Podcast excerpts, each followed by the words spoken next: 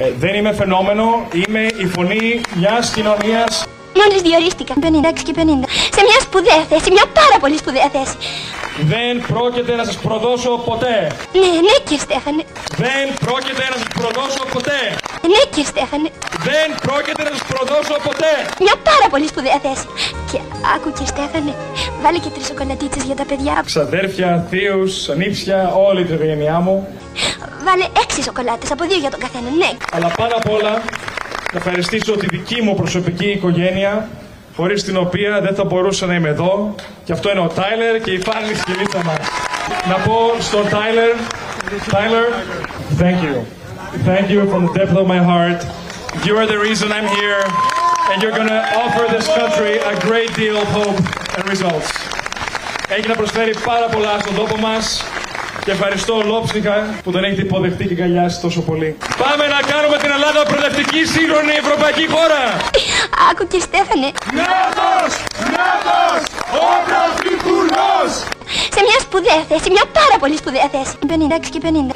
Νάτος! Νάτος! Ο Πρωθυπουργός! Είναι στα χέρια σας! Θα το κάψουμε απόψε κύριε Στέφανε. Ναι, θα το κάψουμε.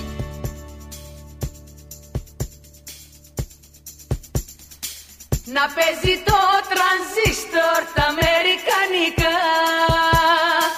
Και εσύ περνάς τους δρόμους Με το μπουφάν στους ώμους Και τα πουκαμισάκια τα κοντομανικά. Να παίζει το τρανζίστορ τα αμερικανικά.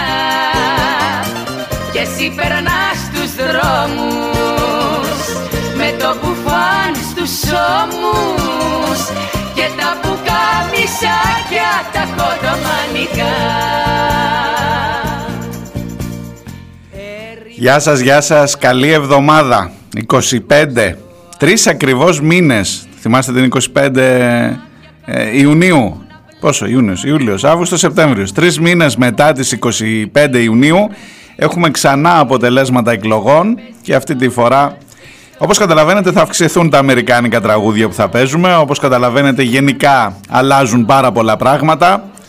Στέφανος από χθες. Και κάτσε τώρα εσύ να ψάχνεις τι στο καλό συμβαίνει, τι στο καλό συνέβη, πώς έφτασες ως εδώ και πού θα πας από εδώ και πέρα. Άστα.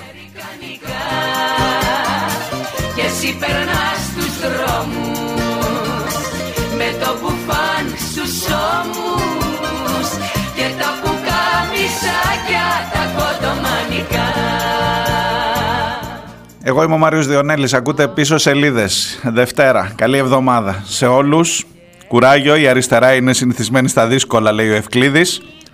Ε, ποια από όλα τα δύσκολα, Ευκλήδη. Αυτά εδώ, τα τωρινά, τον Κασελάκη ή κάτι μνημόνια, κάτι κολοτούμπες, κάτι αυτά που κάναμε πιο παλιά. Αλλά άσε τώρα μην ανοίγω, μην ξύνω κι εγώ πληγές.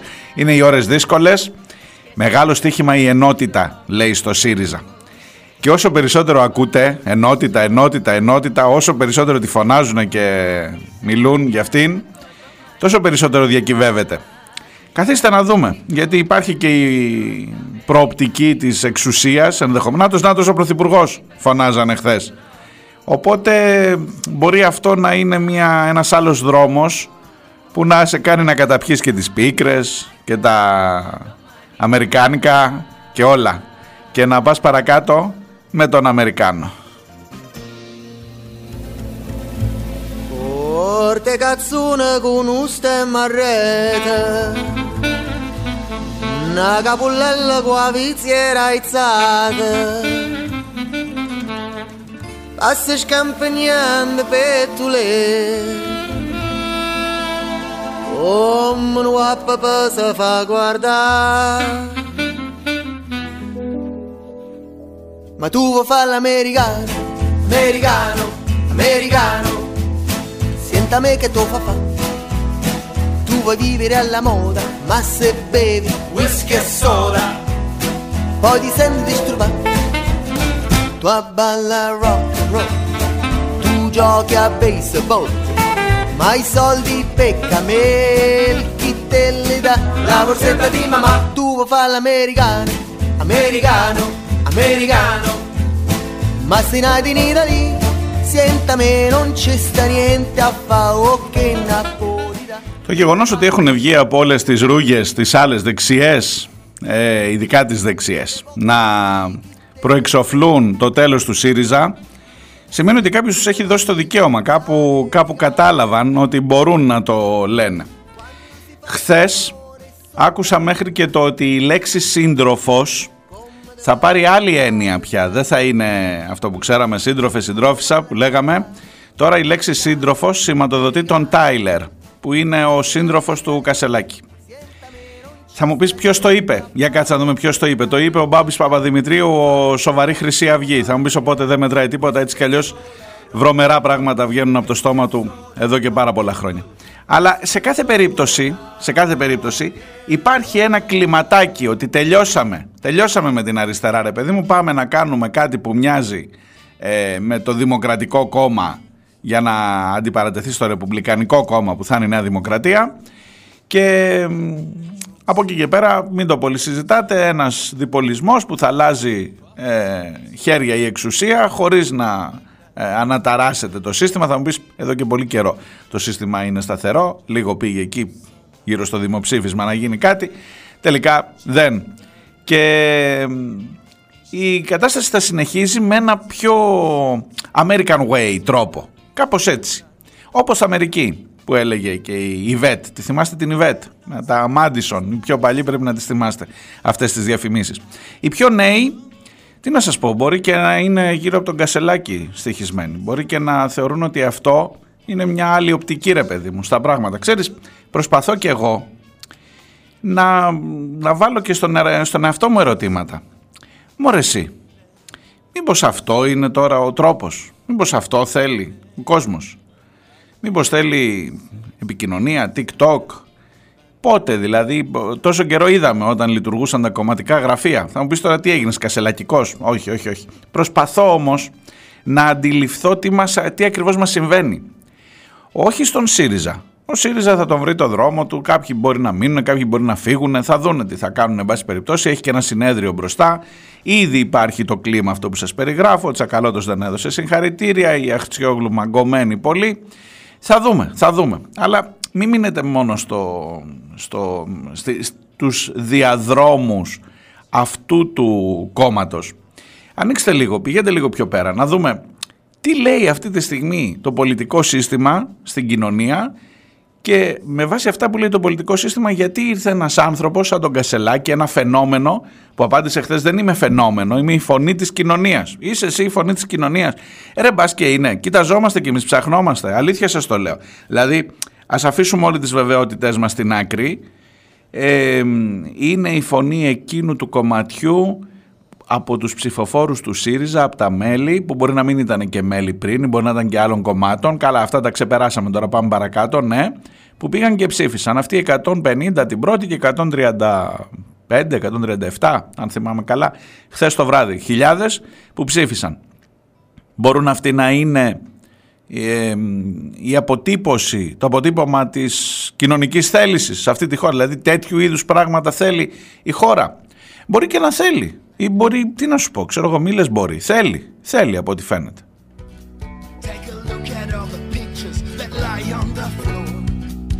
the memories of good days I want to have Walk on the city streets, I know where I will land Put my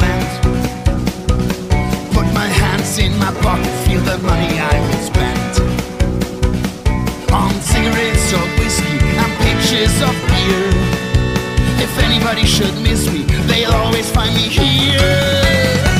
Your feet will take you where your heart is.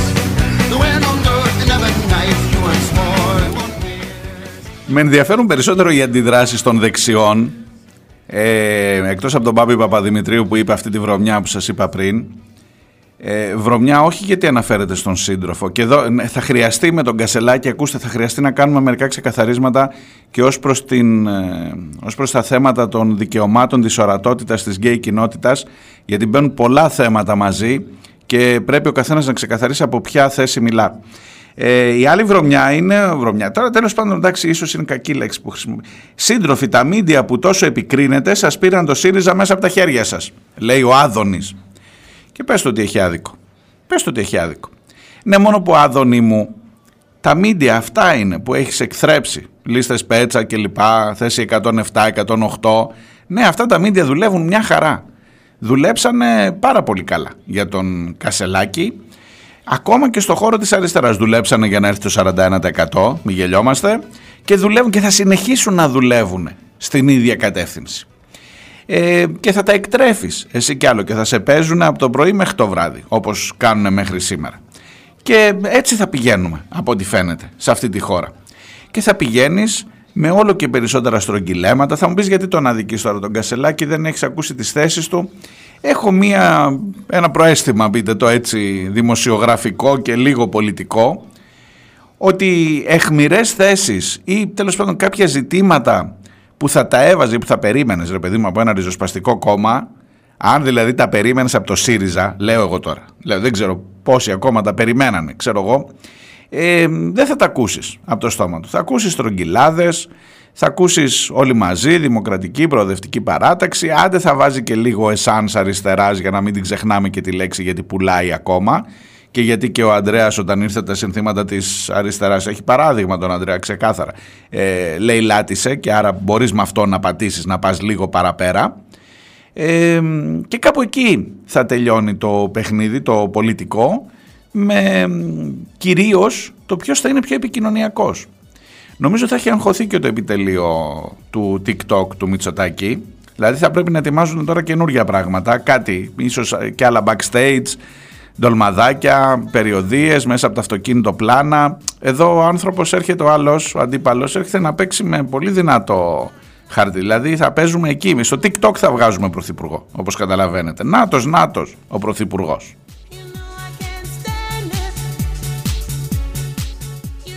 I can't stand it λέει, κάτσα να δεις.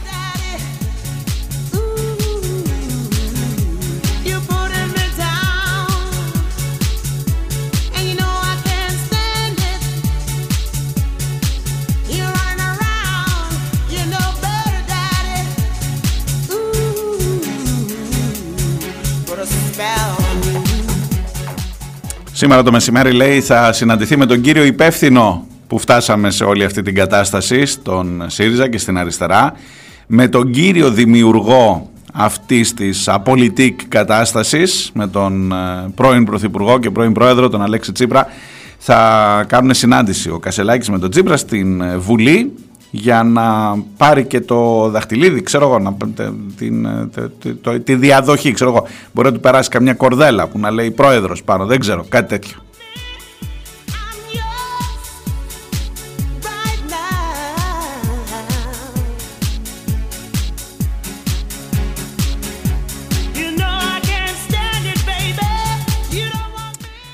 Δαπάνησα τα πρώτα 13 λεπτά της εκπομπής για κασελάκι.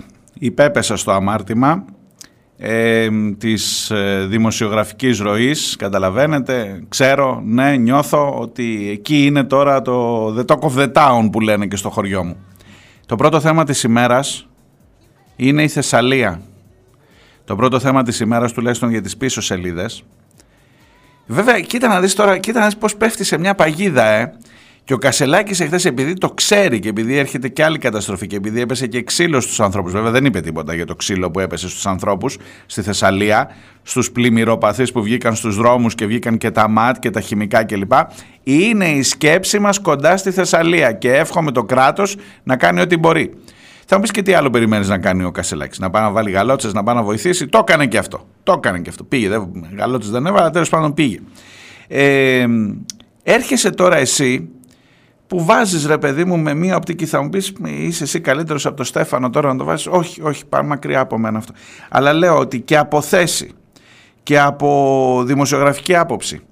Ε, η πρώτη τηλεφωνική γραμμή σήμερα, για παράδειγμα των πίσω σελίδων, θα μας πάει εκεί, στο, στη Θεσσαλία, για να δούμε τι ακριβώς γίνεται. Σήμερα ήταν να ανοίξουν κάποια σχολεία, τελικά δεν θα ανοίξουν. Υπάρχει ένα, ε, ένας θίασος κυβερνητικός που προσποιείται ότι παίρνει μέτρα, Στείλανε και τον Κικίλια πάνω για να είναι επιτόπου αν γίνει τίποτα κακό, για να κρατήσει μάλλον τα νερά. Ε, κλείσανε τα σχολεία που ήταν, μάλλον δεν τα κλείσαν, δεν ανοίξαν και απλά αποφασίσαν ότι δεν θα ανοίξουν ούτε σήμερα, ούτε αύριο, ούτε την Τετάρτη, γιατί έρχεται κι άλλο κύμα κακοκαιρίας. Ακόμα δεν έχουν περάσει εννοείται οι συνέπειες και δεν θα περάσουν για χρόνια του προηγούμενου κύματος και περιμένουμε έναν, έναν ε, έτσι, κρατικό μηχανισμό να αντιδράσει, να απαντήσει στους κατοίκους, στα προβλήματά τους ε, και βολεύει πάρα πολύ ξέρετε η Κασελακιάδα γι' αυτό. Γιατί πού είναι, είδατε κάνα κανάλι εσείς να δείχνει αυτές τις μέρες Θεσσαλία, τίποτα, να είναι ακόμα εκεί. Περιμένουμε την επόμενη καταστροφή, μήπως πνιγούν δύο-τρεις ακόμα για να ξαναπάμε. Αλλά τώρα είχαμε που πίνει καφέ, πώς τον πίνει, είναι φρέντο εσπρέσο σκέτο. Το έχω μάθει και εγώ ο Κασελάκης. Και δουλεύει όλο αυτό το συστηματάκι και σου έρχεται και ο Άδωνης να σου λέει τα μέσα σύντροφοι και να σε κοροϊδεύει. Τα μέσα σας πήραν το κόμμα μέσα από τα χέρια. Ο άλλος έρχεται να λέει το τι σημαίνει σύντροφος από εδώ και πέρα. Και όπως καταλαβαίνετε, καλή εβδομάδα. Σας, σας είπα, δεν σας είπα καλή εβδομάδα.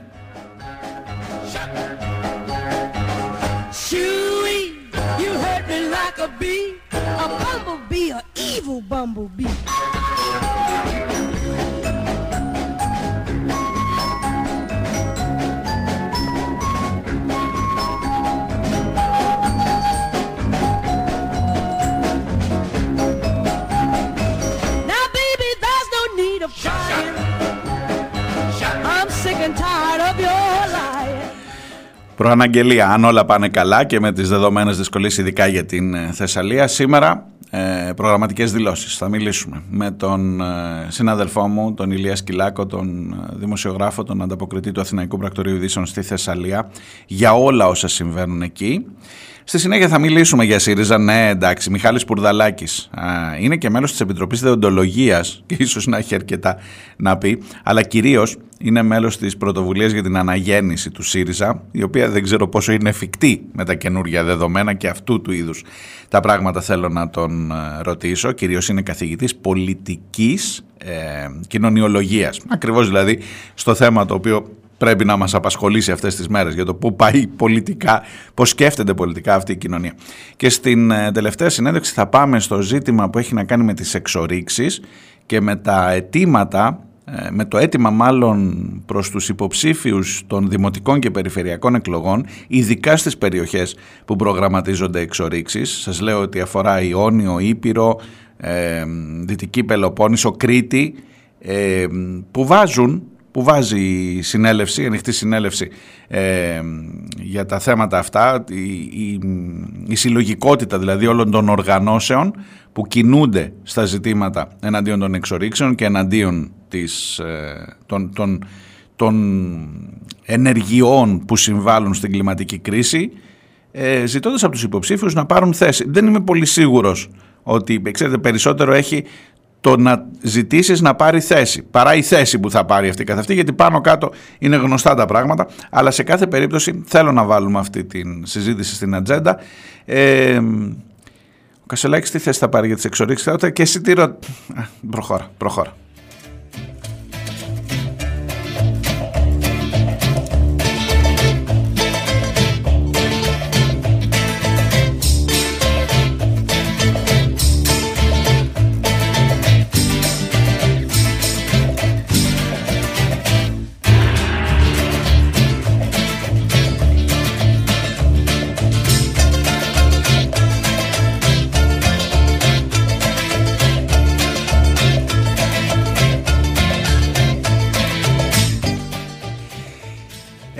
μία είδηση έχει να κάνει με τη Θεσσαλία αλλά που νομίζω περιγράφει με πολύ μεγάλη ακρίβεια τι λαός είμαστε; Τι λαός είναι αυτός ο τόπος εδώ; Τι, τι, τι λαός ζει σε αυτόν τον τόπο εδώ; Είναι αυτή η είδηση για την ταχύτατη νομιμοποίηση των παράνομων, σε λίγο θα πει και ταχύτατη νομιμοποίηση των λαθρομεταναστών. Παιδιά θα πάρουμε τους λαθρομετανάστες ε, συγχωρήστε μου τη φράση, θα καταλάβετε γιατί το λέω. Ξέρετε ότι εγώ δεν χρησιμοποιώ τέτοιο όρο. Αλλά θα πάρουμε τους λαθρομετάνα, τους εισβολείς, αυτούς θα τους πάρουμε που ήταν ε, ε, ε, αυτού μακριά έξω που έρχονται εδώ να καταλάβουν, να μας πάρουν τις δουλειές, να μας σκοτώσουν. Να... Αυτούς λοιπόν, αυτούς θα τους πάρουμε και θα τους πάμε να, να, να δουλέψουν σοριδών στη Θεσσαλία για να ξαναέχουμε παραγωγή αγροτική. Και δεν το λέω εγώ, το λέει ο Υπουργός Αγροτικής Ανάπτυξης, Λευτέρης Αυγενάκης με το όνομα. Λοιπόν, υπάρχει λέει σχέδιο, θα κατατεθεί και νόμος για ταχύτατη νομιμοποίηση των μεταναστών.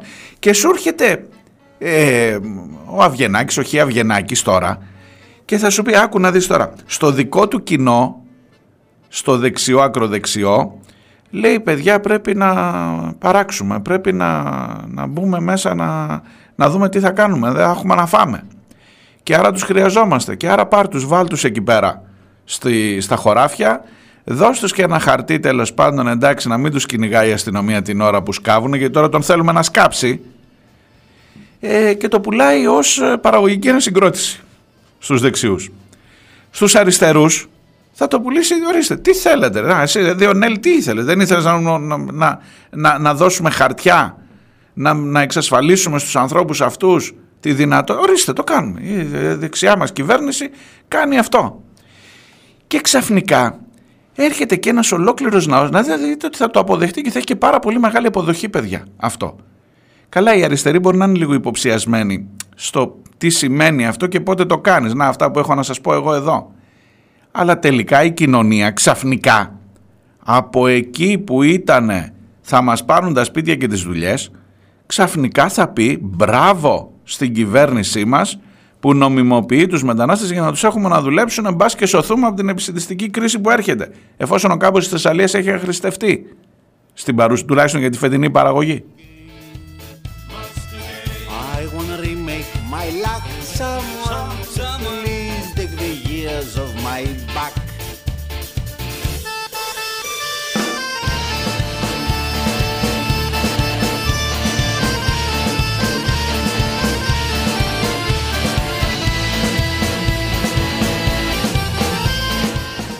Βέβαια θέλετε να είμαι δίκαιος. Για, γιατί μερικά πράγματα, σε μερικά πράγματα καλό είναι να μην ξεχνάς. Ποιος ήταν εκείνος που απάντησε πώς θα λύνατε το μεταναστευτικό, τον ρωτήσαν και είπε ε, να τους κατευθύνουμε τους μετανάστες κατά κύριο λόγο στην αγροτική παραγωγή και άρα ε, στην ουσία είπε το ίδιο με αυτό που λέει τώρα μετά την καταστροφή βέβαια ο Αυγενάκης και που στην ουσία δεν κοιτούσε την ανάγκη. Ο μετανάστης δεν θέλει να πάει να δουλέψει. Δεν, ήρθε, δεν, ήρθε, δεν έβαλε το παιδί του στη βάρκα για να πάει να δουλέψει στα χωράφια της Θεσσαλίας για να φάσει εσύ. Ήρθε για να πάει στην Ευρώπη, να πάει σε κάποια χώρα, να βρει ένα καλύτερο μέλλον, να βρει κάτι να κάνει, να βρει κάτι να, με κάποιο τρόπο να σώσει την οικογένειά του. Ναι, αν τύχει τελικά, αν βρει αυτό θα είναι, αλλά δεν είναι αυτός ο σκοπός του.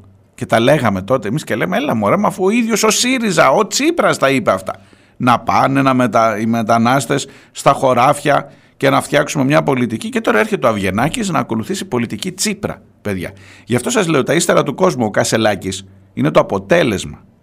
Και κρατήστε το αυτό. Θα το βρούμε πολλές φορές μπροστά μας και θα πρέπει τουλάχιστον να έχουμε συνεννοηθεί μεταξύ μας. Ο Κασελάκης είναι το αποτέλεσμα. Δεν είναι ούτε φαινόμενο, όπως σωστά λέει.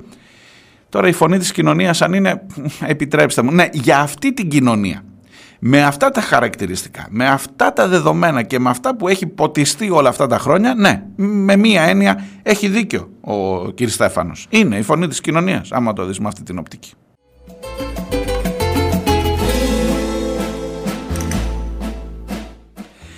Και μέσα σε όλα τα άλλα τα υπέροχα που ζούμε, έχεις και ένα βίντεο για να σου θυμίσει ακριβώς πάλι σε ποια κοινωνία ζεις. Με τον οδηγό λεωφορείου, λέω. Ναι, Αφού δεν μπορείς γιατί βγαίνεις έξω μόνος σου, στον ανάπηρο; Αφού δεν μπορείς, δεν δούλευε η ράμπα, αυτό εκεί του λεωφορείου, αυτό που πρέπει να κατέβει. Άλλη ράμπα αυτή, σαν τον καταπέλτη ένα πράγμα. Ευτυχώς εδώ δεν είχαμε θάνατο στο τέλος, δεν τον πέταξε κάτω, ξέρω εγώ, δεν τον πάτησε μετά με το λεωφορείο.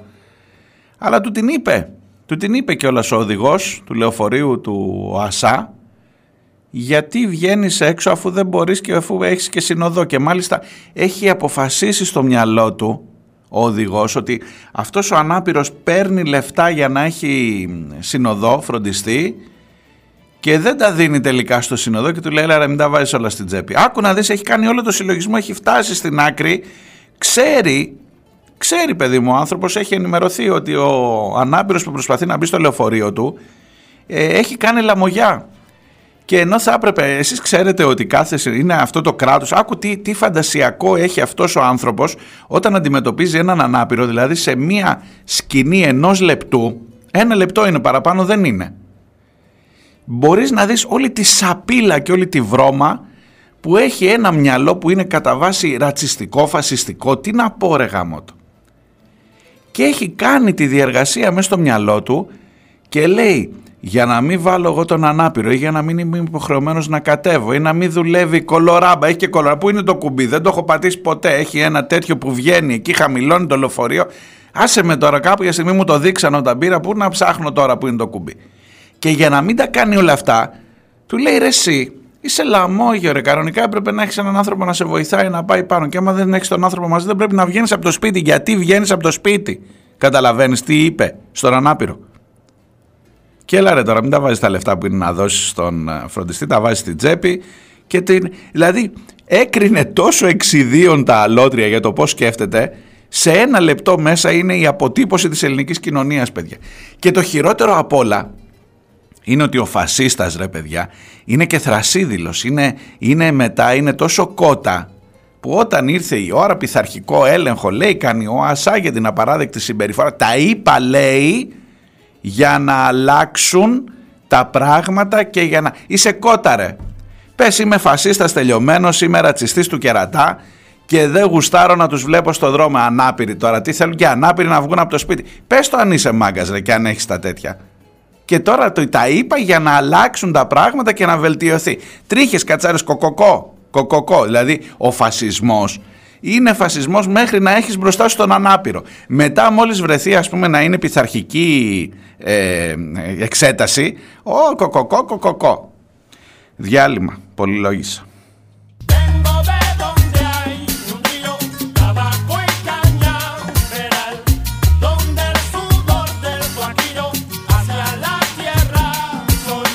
De Cuba lo que impuso y que se pega y cuando llega no despega, pega, pega lo que puso el ruso en el discurso que con segundo puso entre tus secas.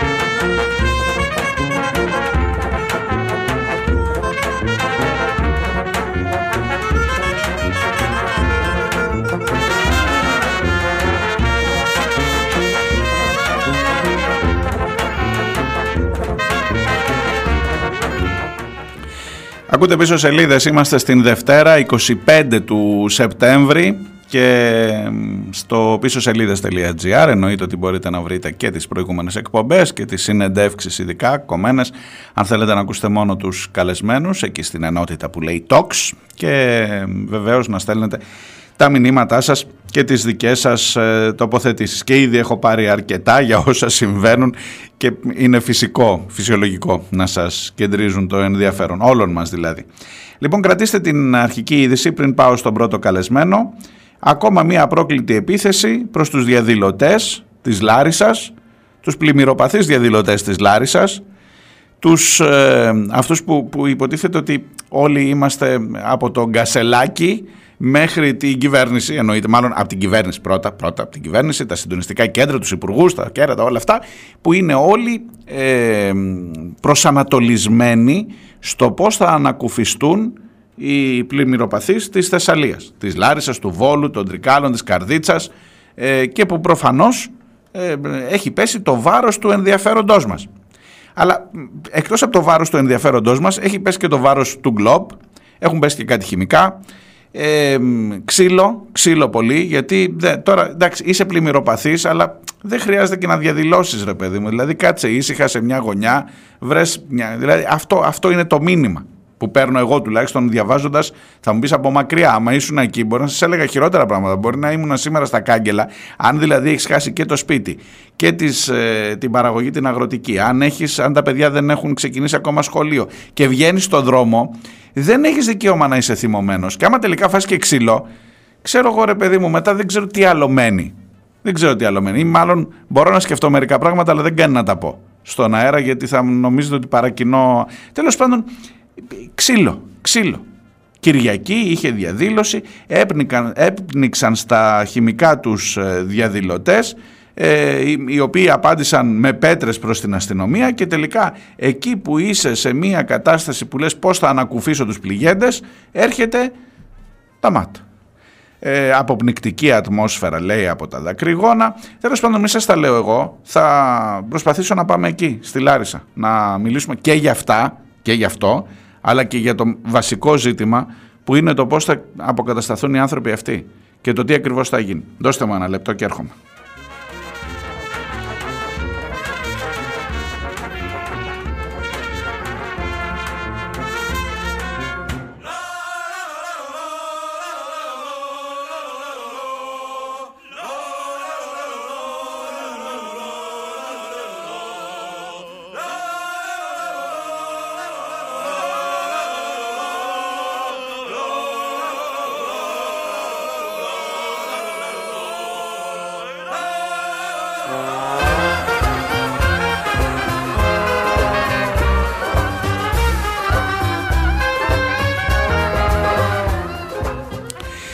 Λοιπόν, στην τηλεφωνική γραμμή ε, πάμε στη Λάρισα. Πάμε να, να πάρουμε την εικόνα από έναν καλό μου συνάδελφο, τον Ηλίας Σκυλάκο. Είναι ο ανταποκριτής του Αθηναϊκού Πρακτορείου Ειδήσεων στη Θεσσαλία, στη Λάρισα. Βρέθηκε χθες και στα επεισόδια. Θέλω να κάνουμε μια γενικότερη κουβέντα για το πώς είναι τα πράγματα αυτή τη στιγμή εκεί και πώς θα λυθούν όλα αυτά τα προβλήματα. Θα ξεκινήσω όμως, Ηλία, καλημέρα. Σε ευχαριστώ πάρα πολύ που είσαι μαζί μου. Καλημέρα από τη Λάρισα, καλημέρα. Θέλω να ξεκινήσω καταρχάς από τα επεισόδια τα χθεσινά. Α πάρουμε με την ειδησιογραφική ροή των γεγονότων. Γιατί εχθές, για ποιο λόγο μπορεί οι άνθρωποι που είναι πλημμυροπαθείς, που διαδηλώνουν, που είναι θυμωμένοι και που μπορεί να είπαν και μια κουβέντα, δεν ξέρω τι στο καλό έγινε, αλλά γιατί να πνιγεί η διαδήλωση στη, στα χημικά, στη Λάρισα, η διαδήλωση των ανθρώπων των πλημμυροπαθών; Λοιπόν, οι, οι διαδηλώσεις αυτές τις ε, μέρες, το τελευταίο διάστημα, γιατί δεν είναι η μόνη διαδήλωση που έγινε στη Λάρισα, ε, είναι η τρίτη διαδήλωση που γίνεται στην πόλη, ε, έχει χαρακτηριστικά ε, κυρίως από ανθρώπους που ε, πλημμυροβαθείς τοπικά, δηλαδή και από τη Λάρισα, αλλά και η χθεσινή ήταν και από τη Θεσσαλία, από την υπόλοιπη Θεσσαλία, από την Καρδίτσα, από τα Τρέκατα, ε, Πόλο. Ε, από τις πρώτες μέρες των πρώτων διαδηλώσεων υπήρξε μια έντονη, ε, ε, από τη μεριά δηλαδή της ε, αστυνομίας ήταν έντονη πάρα πολύ παρουσία ε, και το προηγούμενο διάστημα ε, και φαινόταν ότι η, παρουσία αυτή ε, δεν έδινε το χώρο στην ε, πορεία να μπορέσει να εκφραστεί και να διαδηλώσει ελληνικά απέναντι σε ε, διεκδικότητες ουσιαστικά μέτρα προστασίας για ό,τι έχουν συμβεί. Τώρα, για να είμαστε ε, σωστοί και απέναντι στο αυτό που έχει συμβεί χθες, δεν ήταν εκτεταμένα τα επεισόδια. Ήταν, έγιναν, έγιναν κατά τη διάρκεια της, στο τέλος της πορείας, ε, στο, προς το τέλος της πορείας, ε, κυρίως στην κεντρική πλατεία, ε, με μια ε, μικρή ε, επίθεση των δυνάμεων καταστολής προς, την, ε, προς το ένα μέρος της πορείας που ολοκλήρωνε στην, στο κέντρο. αν ε, τη χθεσινή είχαμε 10 προσαγωγές ουσιαστικά δεν είχαμε καμία σύλληψη. Ναι. Γενικά ο κόσμος, να, να το πούμε αλλιώς. γενικά ο κόσμος είναι, είναι οργισμένος στην πόλη.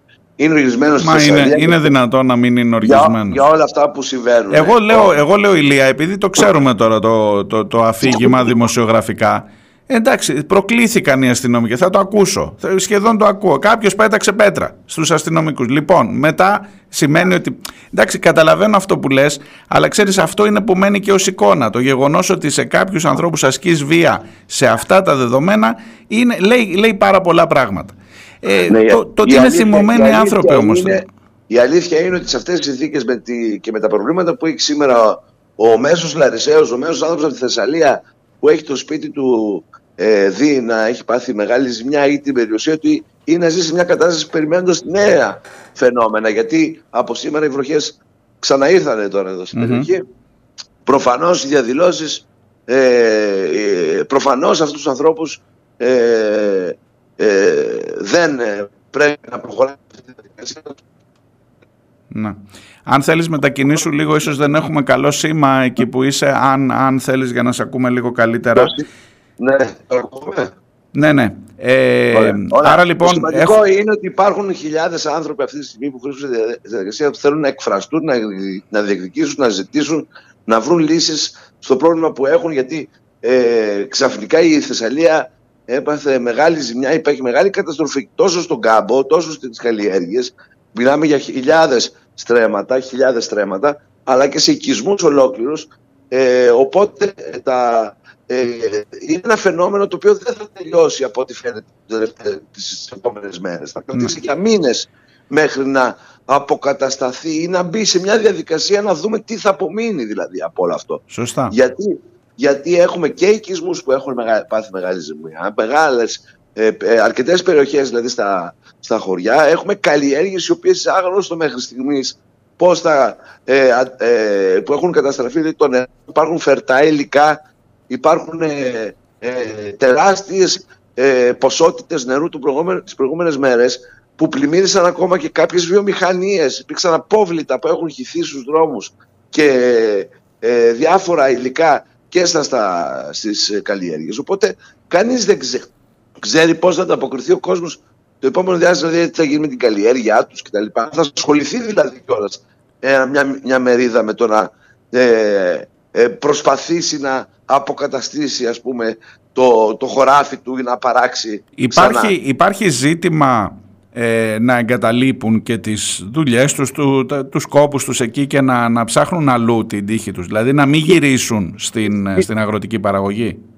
Κοίταξε, ένας κόσμος έχει φύγει ήδη από τα χωριά αντικειμενικά γιατί δεν μπορεί να ζήσει αυτή τη στιγμή, αυτές τις μέρες γιατί είναι πλημμυρισμένα τα σπίτια τους ε, κυρίως τα χωριά της, ε, του Τρικάλων και των Παλαμά που είχαμε τις μεγαλύτερες καταστροφές και σε κάποια άλλα της Καρδίτσας και σε, ε, όπως και σε πολλά ε, σε κάποιες που έχουμε, είχαμε, είχαμε τις προηγούμενες μέρες ε, πλημμυρισμένα σπίτια και καλλιέργειες. Μμμ. Ε, το αν θα επιστρέψουν πίσω, με τι όρους και πώς και τα λοιπά θα μπουν αυτοί οι άνθρωποι στη διαδικασία ακόμα δεν το ξέρουμε. Η αλήθεια είναι ότι έχουμε μετακινηθεί είτε στην πόλη, τη Λάρισας έχουν πάει στις πόλεις, κάποιοι έχουν, ε, βρίσκονται σε, ε, φιλοξενούνται σε συγγενείς. Από ό,τι μαθαίνω όμως υπάρχει κόσμος που αναζητά μόνιμη κατοικία αλλού.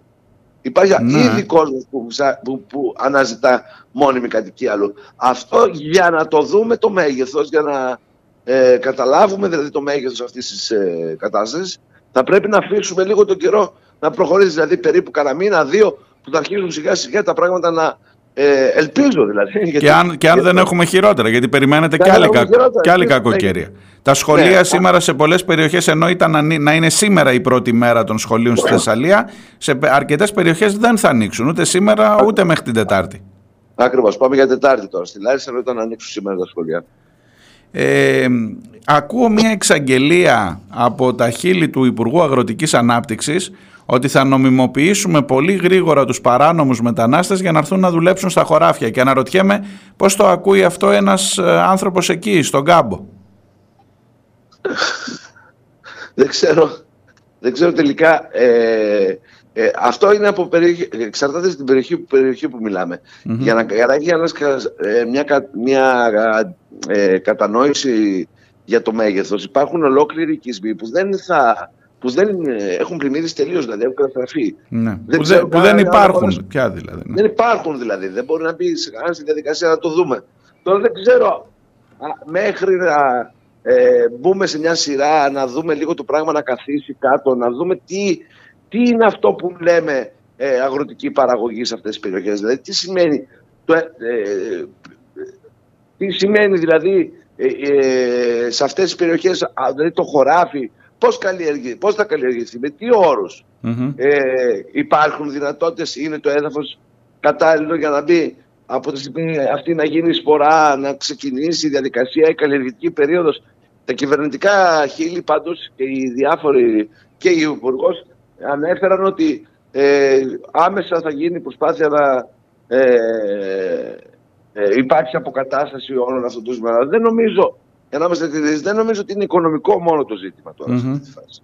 Γιατί ε, υπάρχουν μερί, υπάρχει μια μερίδα του πληθυσμού που δεν ε, ε, έχει σκεφτεί τι θα κάνει με, τη- με τη γη του. Προσπαθεί να δει τι θα κάνει ακριβώς με τη γη του.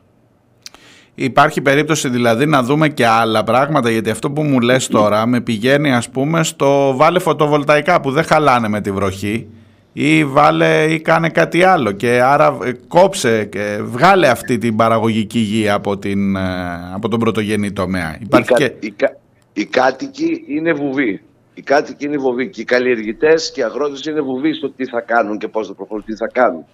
Ε, ακόμα α, ε, είναι το φαινόμενο σε εξέλιξη. Μμμ. Δηλαδή τα αποτελέσματα. Ίσως είναι του- πολύ τα- νωρίς. Ναι, ίσως είναι τα πολύ νωρίς. να αποτελέσματά του είναι σε συζητάμε. εξέλιξη. Φαίνεται όμως ότι ε, θα υπάρξουν από ό,τι φαίνεται εκτάσεις, πολλ- αρκετά μεγάλες εκτάσεις που οι αγρότες θα τις αφήσουν ε, ή θα τις πουλήσουν. Φαίνεται Μάλιστα. αυτό το πράγμα. Μάλιστα. Θα πούμε σε τέτοια διαδικασία. Το, πόρα- το, τώρα τα μεγέθη που θα έχουν, το μέγεθος που θα έχει αυτό, δεν μπορούμε να είμαστε... Ναι. για να Και, είμαστε επί- και ειλικρινείς, επίσης θα έχει πολύ μεγάλη σημασία για όλους μας, όχι μόνο για, την, ε, για τον κάμπο, σε ποιους θα τους πουλήσουν, τι θα κάνουν τις εκτάσεις αυτές και πώς ακριβώς θα εξελιχθούν τα πράγματα. Φαίνεται ότι εδώ υπάρχει μια πολύ μεγάλη συζήτηση που θα ανοίξει όταν βεβαίως, όπως πολύ σωστά λες, τελειώσει το φαινόμενο. Για να μείνω λίγο στα θέματα του, αυτού καθ' αυτού των επιπτώσεων του φαινομένου. Ζητήματα υγείας στη Λάρισα, στη Θεσσαλία γενικότερα. Στο Βόλο ξέρω ότι τουλάχιστον μέχρι την Παρασκευή που μιλούσαμε, μιλούσα με ανθρώπους εκεί, δε, ακόμα δεν είχε το νερό αποκατασταθεί.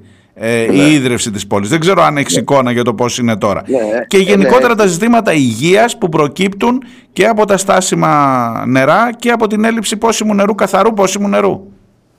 Ωραία. Λοιπόν, ε, όσον αφορά το Βόλο, πόσιμο νερό πριν- μέχρι πριν κάποιες μέρες δεν υπήρχε καθόλου. Ε, ήταν απαγορευτικό ε, κάποιος κάτοικος να πιει νερό. Ε, άλλωστε το είχε, ε, μέχρι, ε, αν θυμάμαι καλά, α, πριν δύο μέρες περίπου, ε, δηλώθηκε ότι το νερό μπορεί να είναι πόσιμο, ότι μπορεί να το καταναλώσει ο, Μμ. ο κόσμος του Βόλου. Τώρα αυτό καταλαβαίνεις ότι είναι, υπάρχει μια επιφυλακτικότητα της Ε, πρώτης μα μέρες. φυσικά, λογικό δεν είναι. Ναι. Γιατί δεν είχαμε μόνο μια, ένα βρόχινο νερό που κατέβηκε, ε, που έπεσε στις ε, περιοχές αυτές. Πρόκειται για πλημμύρι, έχουν πλημμυρίσει ποτάμια, έχουν πλημμυρίσει γήμα, έχουν μπει πολλά υλικά, έχουν πέσει πάρα πολλά υλικά ε, μέσα στο υδροφόρο ορίζοντα. Ε, τρέχουν νερά, έτρεξαν νερά μέσα στα, ε, που δεν είχαν σχέση μόνο με τη βροχή, δηλαδή με χυμάρους και τα λοιπά που κατέβαιναν, οπότε ο, άλλ- ο, ο κόσμος δεν είναι εύκολο να μπει στη διαδικασία, εύκολα να ξαναεμπιστευτεί από τις πρώτες μέρες το δίκτυο. Μμμ. Ε, το ε, η- η δίκτυο της, ε, Της και του ίδρυυσης, Βόλου. ναι.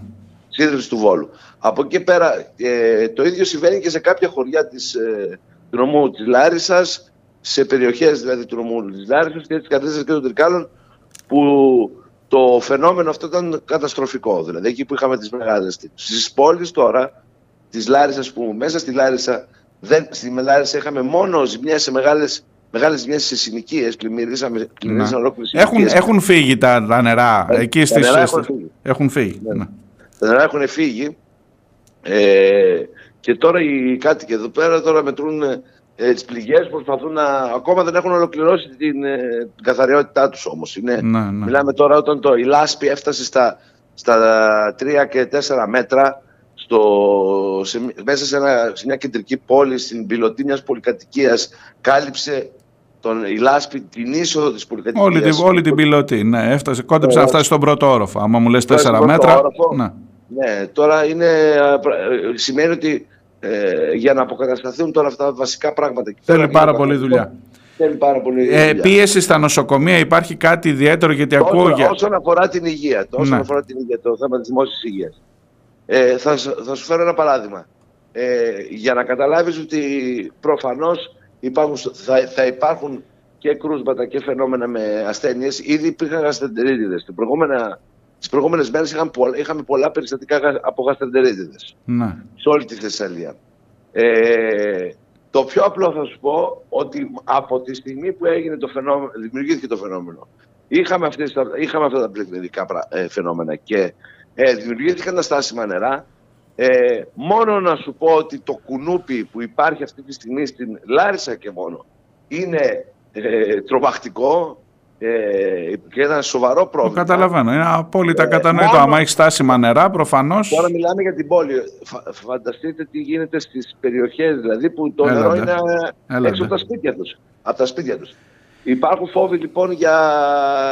Ε, από τους επιστήμονες ακούστηκε και για την προστασία και το, για το ζήτημα του ε, Δυτικού Νείλου. Ναι. Του ιού του Δυτικού Νείλου. Υπάρχουν ε, β- βρώμικα νερά ε, άρα λοιπόν ε, υπάρχουν ζητήματα που έχουν να κάνουν με τη δημόσια υγεία γιατί τα νερά αυτά δεν ήταν καθαρά βρόχινα. ναι. Οπότε έχουν να κάνουν δηλαδή και με, τα, με άλλες ασθένειες και φόβους κτλ. Γίνονται εμβολιασμοί και για την υπατήτηδα και για άλλες και για άλλα πράγματα. Μάλιστα. Ε, Ε, μέσα σε όλα, σε- θε- ε, δώσε μου και μια εικόνα. Καταρχάς υπάρχει και η λίμνη Κάρλα. Ε, ας, ας πούμε μια κουβέντα γι' αυτό. Ήταν αποξηραμένη. Εδώ φαίνεται ότι ξανά είναι ε, μια ε, κανονική, η μεγαλύτερη λίμνη πια στην Ελλάδα. Δεν ξέρω αν αυτό θα γυρίσει στην προηγούμενη κατάσταση ή αν θα πάει εκεί που θέλει η φύση να οδηγήσει τα πράγματα. Δεν ξέρω τι εικόνα έχεις και τι σας δίνουν εκεί. Γιατί είναι, είναι ξέρω καθοριστικό για την παραγωγή και για την ε, βιωσιμότητα της περιοχής. Η λίμνη Κάρλα ήταν μια λίμνη που είχε αποξηραθεί πριν πολλά πολλά χρόνια. Ναι. Ε, πριν όμως κάποια χρόνια πρόσφατα ε, η, η λίμνη αποκαταστάθηκε. Δηλαδή είχαμε ξανά η λίμνη σε, ε, είχε αποκτήσει την ε, οντότητά της. Α, είχε νερό δηλαδή. Είχε νερό. Α, οκ. Ε, με σχεδιασμό, υπήρχε ένας σχετικός σχεδιασμός εδώ στην επίπεδο- σε επίπεδο περιφέρειας να ολοκληρωθεί, να ολοκληρωθεί με κάποια έργα η δημιουργία της Κάρλας. Οπότε ε, είχαμε νερά στην Κάρλα τα προηγούμενα χρόνια. Τώρα, μετά από αυτό, ε, βέβαια έχει αλλάξει τα δεδομένα γιατί το νερό που έχει πέσει εκεί είναι τεράστιο. Ναι. Οπότε, ε, ενώ ε, ε, ήταν, να το πω έτσι, μια διαδικασία ελεγχόμενη, δηλαδή στην προσπάθεια της αποκατάστασης με συγκεκριμένο σχεδιασμό, δηλαδή πώς θα ε, σιγά σιγά... Τώρα το κάνουμε. σχεδιασμό τον κάνει η φύση προφανώς και Τώρα ε, το αλλάζει και τη σχεδιασμό τον κάνει η γεωμορφολογία φύση. της περιοχής προφανώς. Προφανώς, τώρα το σχεδιασμό του κάνει η φύση πλέον. Μάλιστα. Ε, ναι. Δώσ' μου μια Αυτό- τελευταία εικόνα. Ε, υ- υπάρχει ε, σε, όλη αυτή, σε όλη αυτή τη διαδικασία, εχθές στη Θεσσαλία πήγαν και ψήφισαν οι άνθρωποι για την ε, διαδικασία την εσωτερική του ΣΥΡΙΖΑ; Ε, εντάξει, αυτές οι διαδικασίες λογικό. Κάποιοι άνθρωποι πήγανε. Μμμ. Ε, να ψηφίσουν κάποιοι, παρα- α- ε, εννοείται είναι μια εσωτερική διαδικασία που αφορά έναν κόσμο που ενδιαφέρεται για το κόμμα της αξιωματικής Και σε λίγο καιρό έρχονται και οι εκλογές πόσο είναι, δύο εβδομάδες από σήμερα. Εβδομάδες. Έρχονται και οι εκλογές οι Εδώ το- δημοτικές και εδώ το- περιφερειακές. Εκεί θα είναι που θα, θα Ε, κρυθούν εδώ πολλά το πράγματα. κλίμα- εδώ το κλίμα δεν είναι τόσο ευχάριστο και δεν είναι τόσο καλό και, ε, και να φανταστείς έτσι ένα προεκλογικό περιβάλλον που γνωρίζουμε, μπορεί κάποιος να, να γνωρίζει στην Αθήνα. Ναι. Σκέψου ότι μέχρι και σήμερα και σήμερα και χθες ο κόσμος ακόμα ξελασπώνει τα σπίτια του. Δεν έχει... Ε, η, η έννοια των δημοτικών εκλογών αυτή τη στιγμή είναι λίγο στο, μα- είναι μακριά για αυτούς. ναι. Δεν τις σκέφτονται, δεν είναι εύκολα, δεν είναι, δεν είναι προτεραιότητά τους ε, και εκ των πραγμάτων ε, ε, να πούμε την αλήθεια κάποιους ε, υπο, ε, προφανώς υποψηφίους που αισθάνονται ότι έχουν και ένα μέρος της ευθύνης ε, για όλα αυτά με την έννοια ότι μπορεί να ανήκαν σε κάποια περιφερειακή διοίκηση Ναι. ε, Μα ο Περιφερειάρχης σας εκεί έχει δεχτεί πάρα πολύ σοβαρή κριτική και όχι με την έννοια την- της αντιπολίτευτικής κριτικής, κριτική για τα έργα που δεν έγιναν ποτέ. Ναι, αυτό υ- υπάρχει. Εννοείται υπάρχει αυτή, αυτή η εικόνα. Είναι σοβαρή. Ε, Όπως ξέρουμε, εντάξει, υπά- υπάρχει και η διαδικασία τώρα ακόμα και την εισαγγελία. που είναι σε εξέλιξη το, Βεβαίως. το θέμα αυτό. Υπάρχουν πάρα πολλά. Είναι πάρα πολλά ανοιχτά τα μέτωπα. Μάλιστα. Ε, νομίζω ότι οι δημοτικές εκλογές και οι περιφερειακές εκλογές στη Λάρισα αυτό η στιγμή θα, έχει πολύ, θα έχουν πολύ ενδιαφέρον να δούμε και τη συμμετοχή και, το, και τα εκλογικά τους αποτελέσματα και τη συμπεριφορά και τη συμπεριφορά του κόσμου. Πάντως, σε γενικές γραμμές, σε κοινωνικό επίπεδο, δεν γράφει ο κόσμος είναι βαθιά πληγωμένος και ακόμα και οργισμένος ε, και, και μια μεγάλη μερίδα βρίσκεται σε απελπισία γιατί αισθάνεται ότι καταστράφηκε ουσιαστικά γιατί πραγματικά δεν έχει κάτι ε, για τις επόμενες μέρες. Τώρα αυτό προφανώς ως ένα βαθμό θα εκφραστεί ενδεχομένως ε, και στις κάλπες. Σε ευχαριστώ πάρα πολύ Ηλία, καλή συνέχεια στη δουλειά σου και καλή δύναμη εκεί και σε σένα και σε όλους τους ανθρώπους που δουλεύετε σε δύσκολες συνθήκες. Σε ευχαριστώ και πάλι. Καλημέρα, καλημέρα. Γεια χαρά.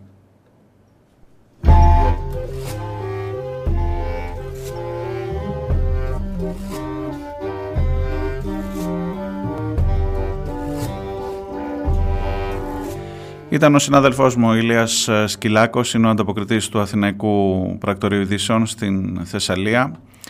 Πήραμε μια εικόνα νομίζω. Παίρνω το μήνυμα του Αναστάση και με αυτό θα πάω στο επόμενο διάλειμμα.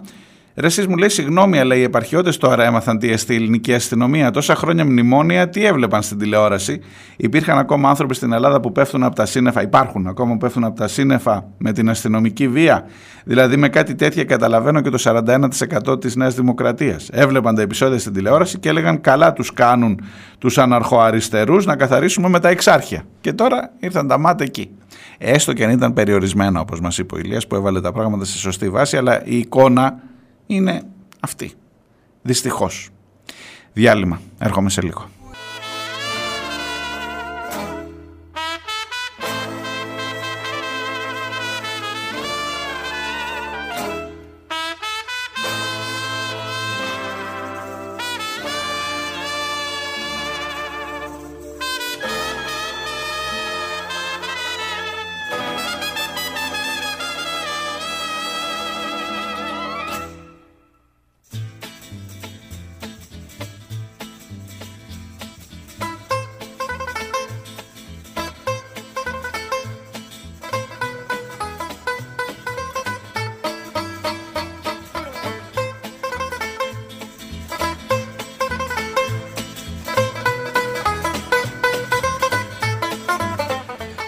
Ακούτε πίσω σελίδες, είμαστε στην Δευτέρα, 25 του Σεπτέμβρη, την ε, επόμενη μέρα. Εκείνη τη Δευτέρα που την περιμέναμε πολύ στον ε, ΣΥΡΙΖΑ, την ε, περιμέναμε πολύ και με δύο λάμδα και όμικρον γιώτα, αλλά και πολύ με ύψιλον, με την έννοια ότι όλοι συζητούσαν για αυτή τη Δευτέρα, για την επόμενη μέρα, για το, εντάξει, φαινόταν προδιαγεγραμμένο το που θα πάει το ζήτημα των ε, εκλογών και το ότι μάλλον για να σας πω και την αλήθεια ε, όταν έχεις ένα κόμμα που μάλλον έχει βαλτώσει, που μάλλον δεν έχει τίποτα καινούριο να δώσει, που μάλλον είναι ακόμα χαμένο και ψάχνεται μεταξύ πόσης αριστεράς και πόσης κυβερνησιμότητας και πόσο μνημόνιο και πόσο ε, εναλλακτική ε, θέση, αν υπάρχει εναλλακτική, αν το there is no alternative έχει κυριαρχήσει πλήρως, εκεί που ψαχνόμασταν, ψαχ, ψαχ, ψάχνονταν εκείνοι, αλλά ψαχνόμασταν και οι υπόλοιποι απ' έξω, τι στο καλό έχει να πει ένα κόμμα της αριστεράς, αν έχει να πει σήμερα στην κοινωνία, έρχεται ένας Στέφανος Κασελάκης και τα σαρώνει όλα. Και μάλλον ήταν η πιο έτσι, λογική ή μάλλον ήταν η, η, επιλογή που έδινε ένα αίσθημα αυτοσυντήρησης για να ξαναυπάρξουμε, για να ε, ξανααλλάξει, για να αλλάξει το παιχνίδι και να ανακατευτεί η τράπουλα. Οπότε μάλλον ήταν μονόδρομος από τη στιγμή που εμφανίστηκε έτσι βλέποντάς το τώρα και όντας πια σε εκείνη τη Δευτέρα που την περιμέναμε την επόμενη μέρα για να δούμε από εδώ και πέρα πώς θα πάνε τα πράγματα.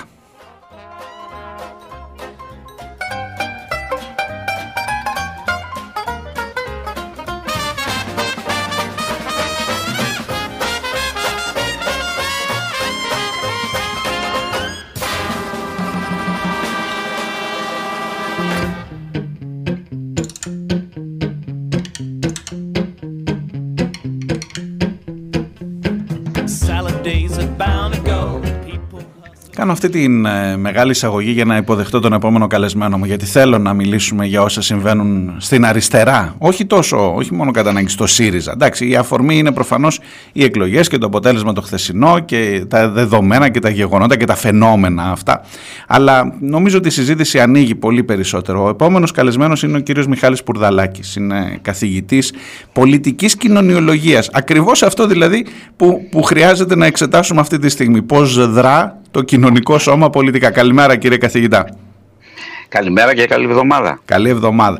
Λοιπόν, καινούργια κατάσταση. Ομολογώ, θέλω να, να πω στους ακροατές ότι χθες, όταν μιλήσαμε για να κανονίσουμε τη συνέντευξη, σας ζήτησα να μιλήσουμε για το φαινόμενο Κασελάκη μετά. Να ξεκινήσουμε από εκεί την κουβέντα. και ήταν πριν, πριν από τα αποτελέσματα η συζήτησή μας, η απογευματινή.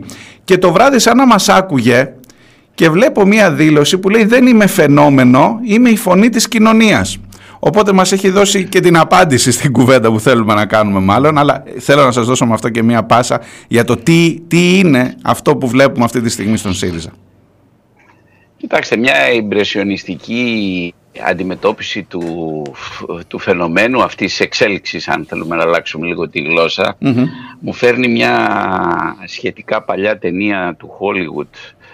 Ε, το λέγανε λέγανε να είσαι εκεί κύριε Τσάνς, ο Τσάνς με την έννοια της ευκαιριας όπου ένας α, κυπουρός που ζει μια ζωή σε ένα κήπο στη μέση της Νέας Υόρκης βγαίνει έξω, μιλάει με όρους κυπουρικής και τον παίρνει σύμβουλο ο πρόεδρος των ΗΠΑ γιατί νομίζει ότι του δίνει σοφές ε, ε, εντολές. Εν πάση περιπτώσει... Οι ομοιότητες ε, είναι πέρα για πέρα αληθινές. Είναι, είναι, είναι, είναι, είναι, ε, κατα, ε, είναι καταπληκτικές, εν πάση περιπτώσει. Ε, έπαιζε και ένας εξαιρετικός ηθοποιός, τέλος πάντων. Λοιπόν, Πίτερ Σέλλερς, αν δεν κάνω λάθος. Πίτερ Σέλλερς δεν ακριβώς, είναι. Ναι, Ο Πίτερ Σέλλερς, ναι, ναι. ο Πίτερ Σέλλερς, ακριβώς. Λοιπόν, ε, ε, θεωρώ ότι θα πρέπει πράγματι να κατανοήσουμε αυτό με όρους κοινωνικούς, αλλά ξέρετε, στην, ε, οι κοινωνικοί όροι περιλαμβάνουν ε, και το τι είχε προηγηθεί ε, αυτής, της, αυτής της εξέλιξης.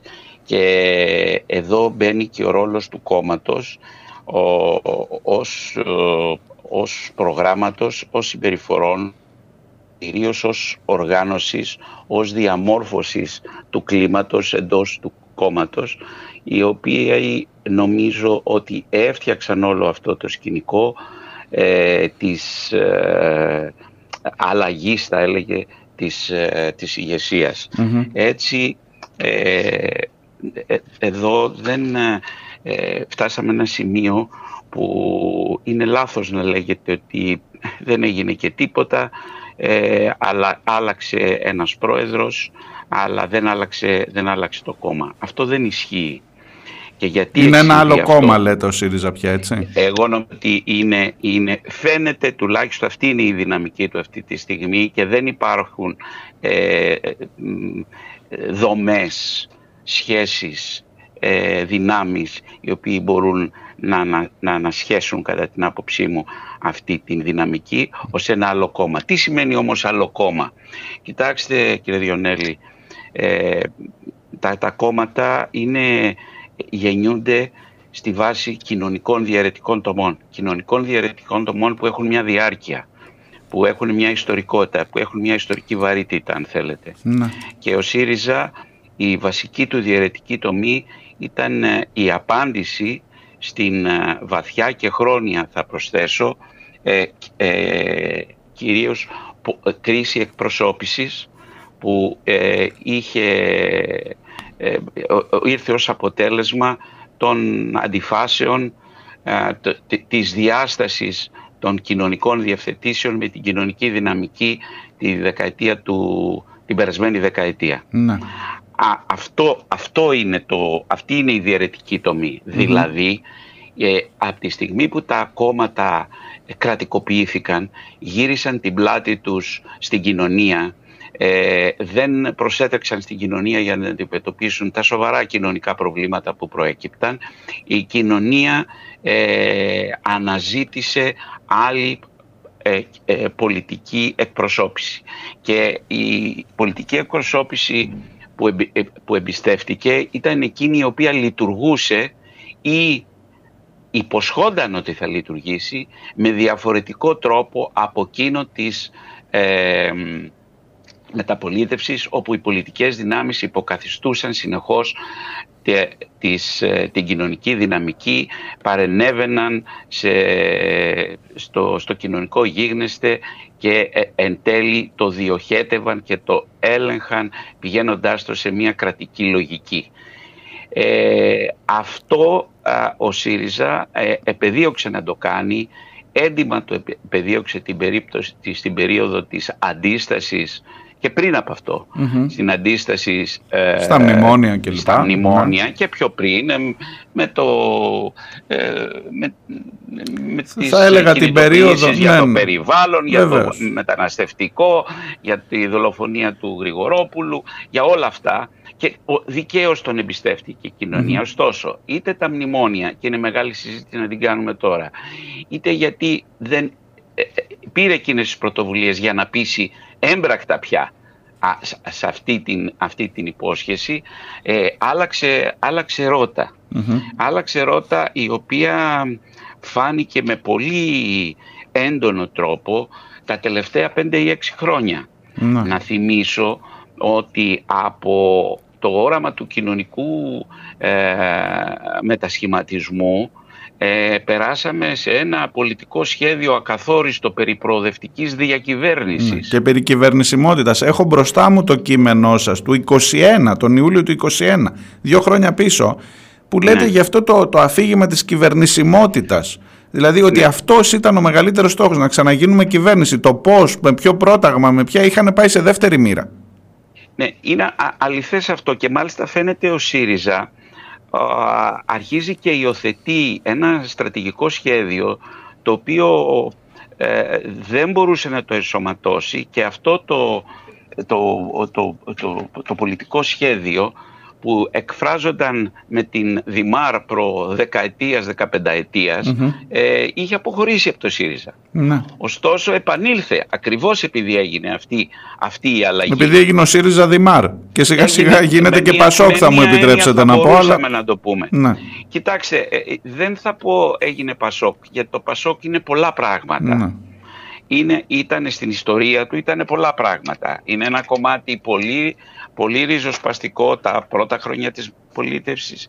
Είναι ένα κομμάτι που έφερε τη συλλογική λειτουργία του κόμματος και την έκανε αποδεκτή με μεγάλη νομιμοποίηση πέρα από τη γραφειοκρατία και τον εκφυλισμό μετά στα μέσα τέλη της δεκαετίας του 80 και βέβαια τον, την πλήρη διάλυση της δεκαετίας του 90 και την, συ- την πασοκοποίηση. Ναι. Ε, ας με πω τέλος διεθνείς πάντων το όρους Πασόκ τώρα. της, της δικής μου γενιάς, της πιο απο, αποσημίτηκε εδώ, αυτό που τουλάχιστον θυμάμαι Ε, εγώ. Και... αποσημεί- αποσημείθηκε εδώ ήταν πια σε, σε πλήρη ε, αντίθεση αν θέλετε η άρνηση του, της, ε, τη- τη- της καταγωγής του και της γύρωσής του και της διαιρετικής τομής που το γέννησε. Μήπως Κάτι γίνεται αντίστοιχο- κάτι τέτοιο σήμερα ο ΣΥΡΙΖΑ; Ακριβώς. Και μήπως, και, Ακριβώς. και ε, ξέρετε, έχω, έχω πει και από αυτό το μικρόφωνο ότι σ- ίσως ο Κασελάκης, ο κύριος Κασελάκης, να, είναι, να, να εξελέγει χθες πρόεδρος και του Πασόκ με μία έννοια. Δεν ξέρω αν συμφωνείτε με αυτή την οπτική.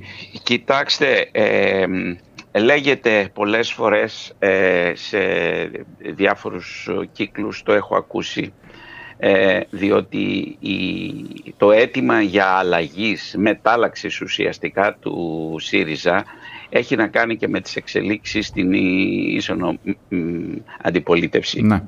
Έχει, έχει λεχθεί φοβάμαι και με τρόπο πολύ αδόκιμο να μην πω και χιδαίο λέγοντας ότι επιτέλους πρέπει να ενωθούν τα δύο αφημί και διάφορα Ναι, τέτοια ναι, έχω ναι. ακούσει και όλοι τα έχω ακούσει και θεωρώ ότι είναι η- η- υπερβολικό. Αυτό είναι όπερα διδείξε. Δεν, δεν νομίζω όμως ότι ενώνονται εύκολα ε, έτσι τα κόμματα ή ε, διαλύονται εύκολα όπως είδαμε και την περίπτωση του Πασόκ Ναι. το οποίο ως γνωστόν η- εισήγα ένα καινούριο διεθνή όρο, διεθνή όρο πασοκοποίηση που συμβολίζει την, εγκα- την ε, συρρήκνωση παγκοσμίως της σο- σοσιαλδημοκρατίας από τη στιγμή που υιοθετεί νεοφιλελεύθερες πολιτικές, πρακτικές και λογικές. Αυτό ακριβώς, αυτό ακριβώς Ναι. συμβαίνει νομίζω σήμερα. Ε, Ένα άλλο πράγμα που πρέπει να πούμε γιατί δημιουργήθηκε αυτό το φαινόμενο, να πάω στην αρχική σας Ναι, ερώτηση, ναι, ναι. είναι ότι έγινε μια διεύρυνση χωρίς όρους και όρια προς κάθε κατεύθυνση. Αυτό δεν, ε, δεν, δεν μπορεί, ε, δεν αντιστοιχεί στη θεμελιώδη, ε, ε, στη συντακτική θα έλεγε κανείς δημιουργία του, του, του ΣΥΡΙΖΑ. Ε, α, ε, ε, η αντιπολιτευτική που- ε, τακτική του επίσης ήταν ε, ε, μ, αμφίσιμη. Ε, δημιουργούσε σύγχυση διότι ε, από τη μία μεριά ε, ε, ε, κα- κατήγγειλε τη Νέα Δημοκρατία και μάλιστα όχι, συνήθως όχι τη Νέα Δημοκρατία, τον ίδιο το Μητσοτάκη Ναι. από την άλλη ψήφισε πάρα πολλά ε, νο- νομοσχέδια. Πάρα πολλά νομοσχέδια της κυβέρνησης για τη Φράποτ, για τους εξοπλισμούς, για ε, ε, κάτι χρεωστούμενα Ναι, σε- για το στο ελληνικό, για ναι, το ελληνικό βεβαίως. και, και πάει, και Υποστήριζε πάει- το φράχτη στον Εύρο. Λέω έτσι μερικά εμβληματικά ναι, ναι. ζητήματα τα οποία χάθηκε, στα οποία χάθηκε η αριστερή ταυτότητα. Είναι ξεκάθαρο αυτό. Ναι, ε, ε, ε, ε, ε, θο- θόλωσε Θόλωσε. τόσο πολύ που για να ε, θα έπρεπε κανείς να είναι πολύ μέσα και πολύ δραστήριος για να μπορεί λίγο να ε, ε, αναδείξει τα καταγωγικά θα έλεγε κανείς τα, συ- στα- τα συγκροτητικά στοιχεία ιδεολογικά, πολιτικά, προγραμματικά α, του, ε, του ΣΥΡΙΖΑ. Το χειρότερο βέβαια και αυτό άφησε το κόμμα ανοχήρωτο και γι' αυτό μιλάμε για, για φαινόμενο και για περίπτωση ε, του κυρίου Τσάνς ας πούμε. Ε, μη ξε- ε, είναι ότι το κόμμα έμεινε ανοχήρωτο ε, ε, επειδή αναπτύχθηκε και ανέ- ανέπτυξε λογικές και πρακτικές αρχηγικές όχι μόνο άτυπα η λατρεία του κόσμου στο πρόσωπο του Αλέξη Τσίπρα, α, και στο... Όχι, και πρακτικά σταμάτησαν να λειτουργούν τα όργανα. Ελάτε τώρα. Ε, Νομίζω αλλά εσείς και και, σας ρωτώ θεσμικά. και ως μέλος του ΣΥΡΙΖΑ έτσι, και ως μέλος και των οργάνων του Κοιτάξτε, ΣΥΡΙΖΑ κοιτάξτε. σταμάτησαν να λειτουργούν τα όργανα επί Αλέξη τα, Τσίπρα. τα, τα όργανα όχι μόνο σταμάτησαν από μόνος τους, περίπου καταργήθηκαν Ναι, ναι. από, το, από, την, από την ηγεσία. Στη συνέχεια όμως, πέρα από αυτή την άτυπη αν θέλετε αλλαγή, έγινε και θεσμικά. Στο τρίτο συνέδριο πέρυσι υιοθετήθηκε ένα καταστατικό το οποίο περιελάμβανε ε, παρά τις α- α- αντιρρήσεις πολλών ε, εκείνη την ε, περίοδο. Περιελάμβανε τη διαδικασία η οποία ακολουθήθηκε για την ανάδειξη της νέας ηγεσίας, ε, αυ- και Με την φέτος. ψήφο από το λαό που φαίνεται πολύ δημοκρατικό αλλά κρύβει πολλές παγίδες. Δεν είναι ούτε παγιές. Ε, ε, κύριε Διονέλη, κοιτάξτε, δεν υπάρχει πουθενά στον κόσμο αυτό. Ε, λανσαρίστηκε θα έλεγα εδώ και ας με συγχωρέσουν οι ακροατές μας για τέτοιες λέξεις ας πούμε με την έννοια ότι α, γίνεται στη Δημοκρατική Αμερική δεν γίνεται έτσι στη Δημοκρατική Αμερική στη Δημοκρατική, στη Δημοκρατική Αμερική χρησιμοποιώ τα, τις λέξεις Ναι, αλλά, ναι, ναι. ε, είναι δημοκρατικό το σύστημα, προφανώς δεν το αμφιβάλλω, δεν αμφιβάλλω γι' αυτό. Εγγράφεται ο κάθε πολίτης που θέλει να εγγραφεί στο κόμμα, κλείνει ο κατάλογος των εγγραφών και των νέων κάθε φορά αν θέλετε μελών του κόμματος κάθε τέσσερα χρόνια κτλ. Και μετά από πολύ καιρό γίνεται η επιλογή των αντιπροσώπων που θα εκλέξουν τον υποψήφιο πρόεδρο ή δεν ξέρω εγώ ποιον, Έτσι. ε, Εδώ με ε, 2 ευρώ στο εδώ- κόμμα, με 2 εδώ ευρώ. με δύο, ναι, εδώ έχουμε λοιπόν μία, ε, ε, ε, μία ε, Στρέβλωσης, ε, μιας στρέβλωσης, χρήσης, ναι. μιας χρήσης με, μέλη. Μιας χρήσης μέλη και δεν ξέρω αν θα πάμε και σε, σε, σε ηγεσία μιας χρήσης ή περιορισμένης αν θέλετε ε, η, η, η, η, η, ισχύως ας πούμε. Ναι.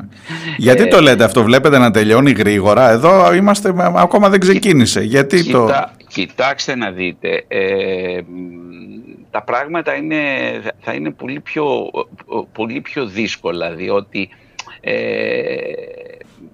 δεν νομίζω ότι μπορούν να συνυπάρξουν ε, οι δυνάμεις που εμφανίζονται ούτε μπορούν να στηρίξουν ένα κόμμα ε, τα μέλη που συναισθηματικά ή για κάποιο λόγο ως έκφραση μιας κοινωνίας η οποία έψαχνε πράγματι και ψάχνει κάτι καινούριο, ε, απελπισμένη και μιας κοινωνίας η οποία πράγματι έχει πολύ ε, χαμηλές προσδοκίες σε όλα τα επίπεδα προσέτρεξε. Δεν μπορεί να στηριχτεί αυτό το πράγμα. Φαντάζεστε ένα κόμμα το οποίο θα λέγεται ε, ριζοσπαστικής ε, ανασυγκρότησης, κόμμα δημοκρατικό ή δεν ξέρω Μιλάτε για συνύπαρξη και μου δίνετε την αφορμή να σας ρωτήσω και ευθέως και ως μέλος του ΣΥΡΙΖΑ ε, θα φύγετε. Και ως μέλος και της πρωτοβουλίας για την αναγέννηση του ΣΥΡΙΖΑ που έχετε πει πολύ σοβαρά πράγματα με πολύ σοβαρές ενστάσεις. Κοιτάξτε, θα φύγετε ε, από αυτό το κόμμα κύριε Σπουρδαλάκη. Και, και, και, κάποιοι άνθρωποι που είναι σε, σε αυτή τη λογική όπως ε, αυτή που μου περιγράφετε. Η, ερώτηση είναι προσωπική αλλά ε, δεν, έχω μόνο τη, δεν είμαι απλό μέλος της, ε, του ΣΥΡΙΖΑ mm ε, εκτός από ότι όλη μου τη λογική την ελέγχει πάντοτε η η ερευνητική μου, αν θέλετε, δεσμευση η, η, τέχνη μου κατά κάποιο τρόπο. Ναι. έχω, ε, έχω εκλεγεί και μέλος, είμαι μέλος εκλεγμένος από το συνέδριο, το τελευταίο συνέδριο ε, της Επιτροπής Διοντολογίας του κόμματος. Γιατί Πολλή δουλειά θα έχετε αυτές τις μέρες. Στην, ορία, στην οποία θα πρέπει να τονίσω ότι για να βάλει κανείς υποψηφιότητα σε αυτή την επιτροπή πρέπει να είναι τουλάχιστον πέντε, πέντε χρόνια μέλος του κόμματος. Μάλιστα. Εδώ έχουμε μια, μια, ένα καινούριο πρόεδρο ο οποίος δεν έχει ούτε πέντε μήνες Ποιοι πέντε μήνες, ούτε δύο μήνες, τρεις δεν είναι. Λοιπόν. Ε, ε, ε, ε Οξύτατο παράδοξο, δηλαδή. Είναι, είναι παράδοξο. Είναι, εάν, εάν μιλάγαμε με όρους νομικούς, θα ήταν και παράτυπο και ωστόσο, γι' αυτό αναφέρθηκα και στις θεσμικές αλλαγές που έχουν γίνει, που άφησαν το κόμμα ανοχήρωτο. Ε, ήσασταν φοιτητής, Ξέρετε πώς λειτουργούν ε, οι επιμελητηριακοί θεσμοί, Φυσικά. τα συνδικαλιστικά όργανα. Ουδής πρωτοετής φοιτητής βάζει για πρόεδρο συλλόγου φοιτητικού. Έλατε, Ουδής δικηγόρος που μόλις καταθέσει και πάρει την, ε, γίνει μέλος δικηγορικού συλλόγου της περιοχής του ε, μπορεί να βάλει για πρόεδρος ε, είτε είναι ΤΕΕ είτε είναι εμπορικός Βάζετε, σύλλογος. Συγγνώμη κύριε Σπουρδαλάκη γιατί είναι πολύ σοβαρό. Κατάλαβα πολύ καλά τι λέτε αλλά θέλω να το διευκρινίσω. Βάζετε και ζήτημα νομιμότητας ή ενδεχομένως και τυπικής ορθότητας της εκλογής. Το, το, το επιτρέπει αυτό το επιτρέπει αυτό το καταστατικό. Εδώ είναι, ένα, εδώ είναι μια τεράστια αντίφαση η οποία δυστυχώς έχει, πρέπει να αντιμετωπιστεί. Δεν ξέρω πώς θα, πώς θα ε, αντιμετωπιστεί πρακτικά, αλλά εν πάση περιπτώσει ε, θα έπρεπε να είχε αντιμετωπιστεί ε, πολύ πιο πριν. Και απαντήστε μου όμως για το θέμα. Απαντήστε μου όμως και για το θέμα της διάσπασης. Βλέπετε να, να, να υπάρχουν τέτοιες βλέπω δυνάμεις; Πολύ δύσκολο, βλέπω πολύ δύσκολο εάν ε, ένα κόμμα με την υπόσχεση, την απόλυτα αόριστη υπόσχεση, άλλαξε τα όλα, πια ε, ε, θα αλλάξει το, το, η δεξαμενή σκέψη στο think tank, να το πω ελληνικά, ναι. του, του, του Ινστιτούτου, του επίσημου, του κόμματος, για το οποίο έχει χρηματική ε, χρηματοδότηση όπως και τα άλλα κόμματα από τη Βουλή ε, που λέγεται Νίκος Πουλατζάς θα αλλάξει όνομα. το κόκκινο το οποίο έχει ως σήμα του τη διεθνή θα σταματήσει να εκπέμπει. Η Αυγή που έχει μια ιστορία ε, περίπου 70 ετών και τουλάχιστον πολύ παραπάνω ε, τι θα κάνει. Θέλω να πω ότι εδώ υπάρχουν αντιφάσεις ακόμα και στα συμβολικά, στα καθημερινά, ε, στα καθημερινά ζητήματα αυτής της, ε, της, ε, της λειτουργίας. έχει... Βάζετε πολύ σοβαρά ζητήματα, ναι. Προσέξτε, υπάρχουν και άλλα ζητήματα. Παραδείγματος χάρη, η τέσσερις υποψηφιότητες εγκρίθηκαν από, το, από την Κεντρική Επιτροπή. Ναι. Ε, χρειάζονταν 30, υπογραφές, 30 υπογραφές 30, ναι. οι οποίες ωστόσο κατετέθησαν πριν την έγκριση αλλά στο τέλος της διαδικασίας και αφού είχε εγκριθεί η υποψηφιότητα του κυρίου Κασελάκη διαπιστώθηκε ότι δύο από αυτές οι υπογραφές δεν ήταν μελών της Κεντρικής Επιτροπής αλλά άλλων μελών του κόμματος και αντικαταστάθηκαν εκ των υστέρων. Αυτές είναι μικροπαρατυπίες που δείχνουν ε, αν θέλετε μία ε, ακαταστασία, μία αυλεψία ακόμα και όλων όσων ε, δεν ήταν υποστηρικτές του, ε, του, του, ε, του Κασελάκη και οι οποίοι μάλιστα τον ανταγωνίστηκαν στο επίπεδο της, ναι.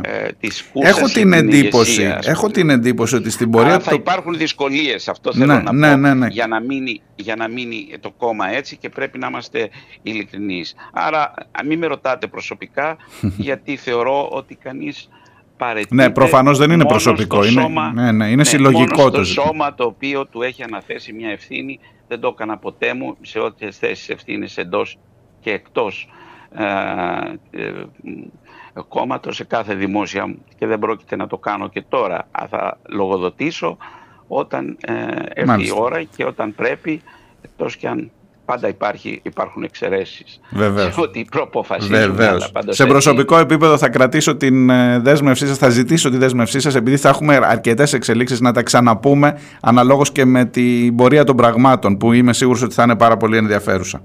Ε, ναι. Ε, εν κατακλείδη νομίζω ότι ήταν αναμενόμενο ε, πέρα από τις εξελίξεις στην, ε, και τις μεγάλες ευθύνες προηγούμενης ηγεσίας, νομίζω και όλοι ε, εμείς μέσα στο κόμμα δεν, δεν οχυρώσαμε εμπράκτος με τις πρακτικές μας τις διαδικασίες μας ώστε να μην ε, συμβεί αυτή η, η ανατροπή μια ανατροπή η οποία δεν δίνει προοπτική και δεν τιμά τον τίτλο του ίδιου του, του, ίδιου του κόμματος. Αλλά δηλαδή, μετά, αλλά... συνασπισμού ριζοσπαστικής αριστεράς. Αλλά μετά την απομάκρυνση από το Ταμείο ξέρετε τι λένε. Σας, ναι, ευχαριστώ, σας ευχαριστώ, σας ευχαριστώ πάρα πολύ. Εγώ Καλημέρα. για την ευκαιρία να είστε γεια καλά. Σας, γεια σας κύριε καθηγήτα. This is the end, you know. Lately the plans we had went all wrong. We Διάλειμμα γρήγορα γιατί βγήκα από το όριο. Ο καθηγητής ήταν ο Μιχάλης Πουρδαλάκης και μέλος του ΣΥΡΙΖΑ με πολύ σοβαρά πράγματα όπως ακούσατε και σίγουρα θα έχουμε την ευκαιρία να τα ξαναπούμε. Έρχομαι σε λίγο.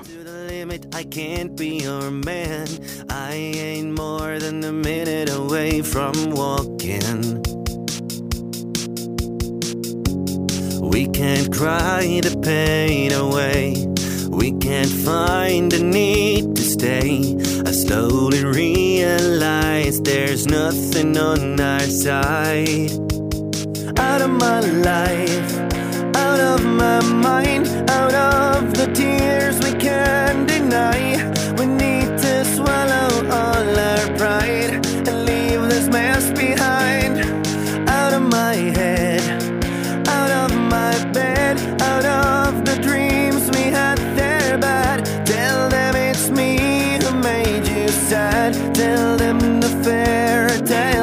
Another night, and I bleed. They all make mistakes, and so did we. But we did something we can never turn back right.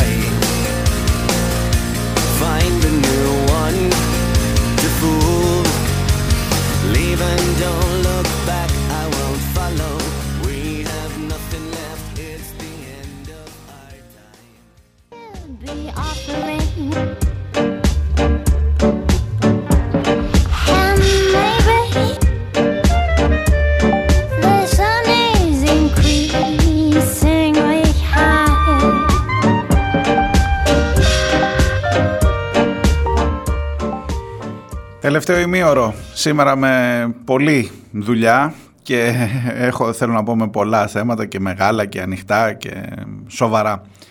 Κρατήστε σας παρακαλώ αυτό για να κατανοήσετε πού ακριβώς βρίσκεται αυτή τη στιγμή το κόμμα της αξιωματικής αντιπολίτευσης. Είναι μερικά πράγματα που αν τα βάλεις κάτω τρελαίνεσαι. Δηλαδή τώρα το γεγονός ότι για να είσαι μέλος της Επιτροπής Δεοντολογίας, τον ακούσατε τον κύριο Σπουρδαλάκη, Πρέπει να είσαι πέντε χρόνια μέλος του ΣΥΡΙΖΑ. Για να βάλεις, όχι για να, είσαι μέλος, για να βάλεις υποψηφιότητα για την Επιτροπή Δεοντολογίας του κόμματος, πρέπει να είσαι πέντε χρόνια μέλος του κόμματος. Λέει ένα καταστατικό ότι ρε παιδί μου, πρέπει να ξέρεις τι σου γίνεται όταν θα έρθεις να αντιμετωπίσεις ζητήματα που έχουν να κάνουν με το αν τηρείται ή όχι η δεοντολογία στο κόμμα. Για να γίνεις πρόεδρος αυτού του κόμματος, χρειάζεται να έχεις βάλει δύο, να είσαι δύο μήνες μέλος. Εντάξει, δεν πειράζει. Δεν, δεν χρειάζεται καν να είσαι μέλος. Ξέρω, μπορεί να γραφτεί την ίδια μέρα κι αυτός. Δεν, δηλαδή το πράγμα έχει πάει τόσο στραβά. Μου γράφει εδώ η Νεφελίνα. Καλημέρα μου λέει, δηλαδή παίρνει πρώτα τη δουλειά και μετά τη μαθαίνει. Ακριβώς. Ακριβώς. Πρώτα την παίρνεις τη δουλειά και μετά μαθαίνεις να την κάνεις. Δύο μήνες χρειάζεται, είπε να μάθει τα ελληνικά του. Θέλει δύο μήνες γιατί δεν τα πήγε καλά εκεί με το κρατήδιο με την ε, υπόθεση της Κύπρου. Απάντησε, να τη επικοινωνία, είδες; Να τη επικοινωνία. Η πρώτη μου επίσκεψη θα είναι στους αδερφούς μας στην Κύπρο. Για να ε, καβατζάρει, πώς να σας το πω, να ρεφάρει μάλλον, το ότι έκανε την πατάτα με το, κρατή, με το, με το ψευδοκράτος που το είπε κρατήδιο. Άσε που και εντός του ΣΥΡΙΖΑ, κοίτα να δεις τώρα πόσοι παραλογισμοί ο ένας πίσω από τον άλλον. Είπε αυτή την πατάτα τώρα που εγώ πιστεύω ειλικρινά ότι τα ελληνικά του δεν είναι πολύ καλά και δεν του ξέφυγε να το πει κρατήδιο. Δεν, εγώ δεν κρίνω τον πατριωτισμό του από αυτό. Αλλά βγήκαν από τον ΣΥΡΙΖΑ εκ δεξιών να του πούν ότι δεν είναι πατριώτης αφού είπε κάτι τέτοιο. Και τώρα τους κάνει άλλη ρελάνς και τους λέει: Να, ρε, εσείς τώρα βγήκα πρόεδρος. Η πρώτη επίσκεψη θα είναι στους αδερφούς μας στην Κύπρο. Και παίζεις με επικοινωνιακούς όρους, με το τι είτε μια φρασούλα αυτό για το τι ακριβώς πρέπει να γίνει στην Κύπρο. Έλα μωρό, θα, θα το βρούμε. Καλά το λέει η Νεφελίνα. Θα το βρούμε κάποια στιγμή τώρα. Όχου. Το θέμα είναι τι θα ακουστεί, αν αυτό που ακούγεται είναι εις βάρος μας, αν αυτό κάνει κακό στην εικόνα, αν μετά το διορθώνουμε. Αυτή είναι, αυτή είναι η πολιτική αυτή τη στιγμή. Δύο μηνάκια θέλει για τα ελληνικά. Για το να γίνει αριστερός, δεν, δεν, ξέρω πόσο θα του πάρει και αν έχει κανένα σκοπό δηλαδή να γίνει. Τι να σας πω τώρα, αφήστε τα, αφήστε τα.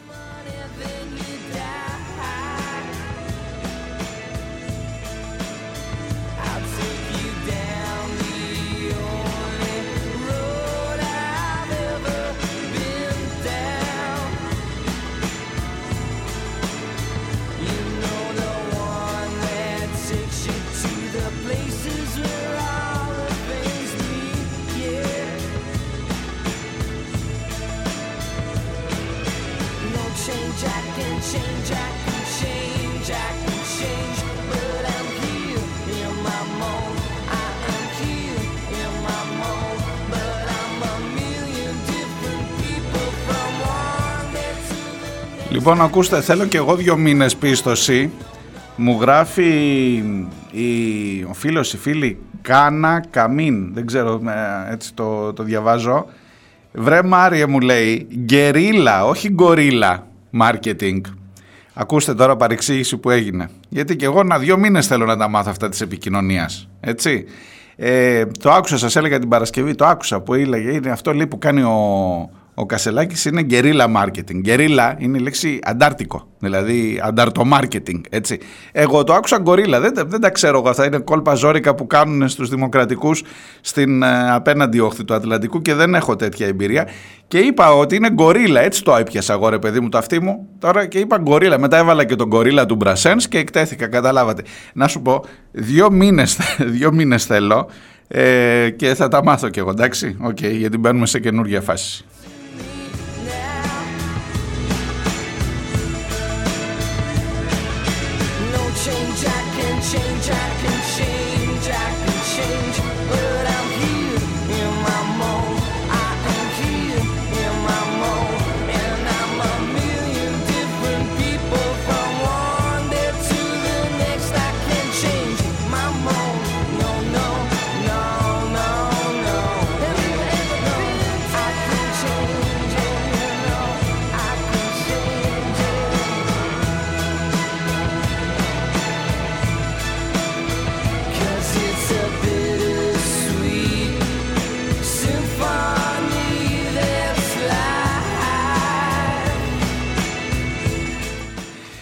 Σας έλεγα στην αρχή της εκπομπής ότι εκτός από τον. Εκτός, με τη σειρά. Εκτός από τις καταστροφές στη Θεσσαλία. Αυτό είναι το σημαντικότερο ζήτημα σήμερα.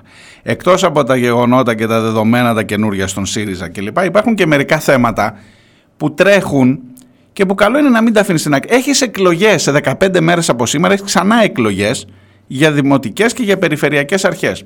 Λοιπόν υπάρχει ένα πολύ σοβαρό ζήτημα που έχει να κάνει μετά των εξορίξεων, μετά της κλιματικής κρίσης, το ένα οδηγεί στο άλλο. Αυτά που ζεις εδώ στη Θεσσαλία με κάποιο τρόπο έχουν προκύψει. Όλα είναι ένα, όλα συνδέονται, τα έχουμε πει πολλές φορές. Λοιπόν έρχεται η Πανελλαδική Συνέλευση για την Προστασία της Ελληνικής Τάφρου. Αυτό είναι οργανώσεις που κινητοποιούνται 19 τοπικές πρωτοβουλίες και συλλογικότητες σε όλη την Ελλάδα, ειδικά στις περιοχές που προγραμματίζονται εξορίξεις, δηλαδή βλέπε Ήπειρος, εκεί είναι το ενδιαφέρον αυτή τη στιγμή γιατί σχεδόν έχουν ξεκινήσει, ε, θα μας τα πει ο επόμενος καλεσμένος μου, ε, Ιόνιο, Δυτική Πελοπόννησος και Κρήτη φυσικά. Και λένε οι άνθρωποι αυτοί, επειδή είναι ένα πολύ σοβαρό ζήτημα και επειδή όλοι μου μιλάτε, το λέω με τα δικά μου λόγια για εισαγωγή, και επειδή όλοι μου μιλάτε για την κλιματική κρίση που θα την αντιμετωπίσουμε και όλα αυτά, εδώ έχεις ένα συγκεκριμένο παράδειγμα που έχει να κάνει με τις εξορίξεις, με εξορίξεις υδρογονανθράκων που βάζουν ζήτημα, που επιτείνουν την κλιματική κρίση. Αυτή που ζεις τώρα και στη Θεσσαλία και οπουδήποτε, και πρέπει να πάρεις θέση, φίλε μου, πριν από τις εκλογές, αν είσαι υποψήφιος περιφερειάρχης, ειδικά στις περιοχές αυτές. Έδωσα τη, τη γενική ιδέα. Γιάννης Χατζηγιαννάκης, ο επόμενος καλεσμένος, από την συνέλευση, τον, από την Πανελλαδική Συνέλευση για την Προστασία της Ελληνικής Τάφρου. Καλημέρα Γιάννη, σε ευχαριστώ πολύ που είσαι μαζί μου. Καλημέρα Μάρια και εγώ ευχαριστώ. Καλημέρα και στους ανθρώπους που μας ακούν. Δεν ξέρω ε, πόσο, λίγο, πόσο, λίγο πολύ είναι όπως τα είπες. Δηλαδή, ναι, δεν ναι, έχω τα να είπα πω όλα. και Τα πάρα είπα όλα, πολλά μάλλον. ναι. πράγματα, δηλαδή, με όχι, όχι. κάλυψες Έχω, τελείως. έχω ένα ερώτημα βασικό. Ναι. Ε, τι περιμένετε, δηλαδή ειλικρινά, πε- δεν ξέρω τώρα, Περιφερειάρχης Κρήτης ας πούμε ή Περιφερειάρχης ε, με δυτική, πώς, πώς το λένε, Πελοποννήσου, Δυτικής Ελλάδας, Υπήρου. Μα όλοι αυτοί έχουν ήδη, όχι δεν έχουν πάρει θέση, έχουν προωθήσει τις εξορίξεις με τις υπογραφές τους και με τις ε, σφραγίδες τους. Ε, γιατί Ναι. περιμένετε κάτι διαφορετικό; Περιμένουμε κάτι διαφορετικό. Ε, δεν περιμένουμε κάτι διαφορετικό. Είναι ακριβώς όπως το λες και εδώ στην Κρήτη δηλαδή ε, και στην Ήπειρο που είναι τα πιο άμεσα τέλος πάντων Ναι, να ναι. γίνουν μαζί και το Ιόνιο γιατί έχουν τελειώσει οι σεισμικές έρευνες και είναι στο στάδιο της επεξεργασίας των σεισμικών δεδομένων για να επιλέξουν τους στόχους όπου θα μπουν τρυπάνια για τις δοκιμαστικές γεωτρήσεις. Δηλαδή σε αυτό το στάδιο είμαστε. Μμμ. Ε, στη, μάλιστα στην Ήπειρο έχουν πάρει και εγκρίσεις από περιφέρεια και τα λοιπά και γι' αυτό και για τα τρυπάνια. Απλά τώρα λόγω της κατάστασης που δημιουργήθηκε και που επικαλούνται όλη την κλιματική κρίση, σε ανώτατο επίπεδο μιλάω, όταν βγαίνει Ναι. ο ίδιος ο Πρωθυπουργός και, το, και τις πρόσφατες ας πούμε καταστροφές από τις πυρκαγιές και τις πλημμύρες, τις χρεώνει ε, εκεί, στην κλιματική κρίση. Όχι προφανώς για να κάνει κάτι γι' αυτό, αλλά για να ε, αποποιηθεί ευθύνες, παραλήψεις, αδράνειες και όλα τα σχετικά. Μμμ. Ε, οπότε εμείς, τη- τη- που, δηλαδή από τη στιγμή που επικαλούνται οι ίδιοι ε, το, την κλιματική κατάρρευση του πλανήτη, ας πούμε, δε- θέλουμε να πάρουν θέση ξεκάθαρα όταν έχουμε ένα τόσο πρόσφατο παράδειγμα πρωτοφανούς καταστροφής, έτσι, για τα ελληνικά δεδομένα, που οφείλεται ακριβώς σε αυτή την κλιματική κατάρρευση, να μας πούν αν μπορούν να, ε, επαναπροσδι- να επαναπροσδιορίσουν τις αρχικές τους θέσεις με βάση τα νέα δεδομένα. Ναι. Να πούν δηλαδή... Εφόσον μιλούν γι' αυτό και το επικαλούνται, Ναι, όπως μιλούν πολύ για σωστά αυτό το και λες. επικαλούνται και τα λοιπά και ε, μεγάλες κουβέντες για την προστασία του περιβάλλοντος και τα λοιπά. Ξέρεις Τι τι μου Ηρώδος, λείπει. Λοιπόν, Ε, υπάρχει, ακριβώς. στην Κρήτη, υπάρχει στην Κρήτη ε, ένα πρόγραμμα το οποίο να εκτελεστεί α, πριν δηλαδή από όλα αυτά.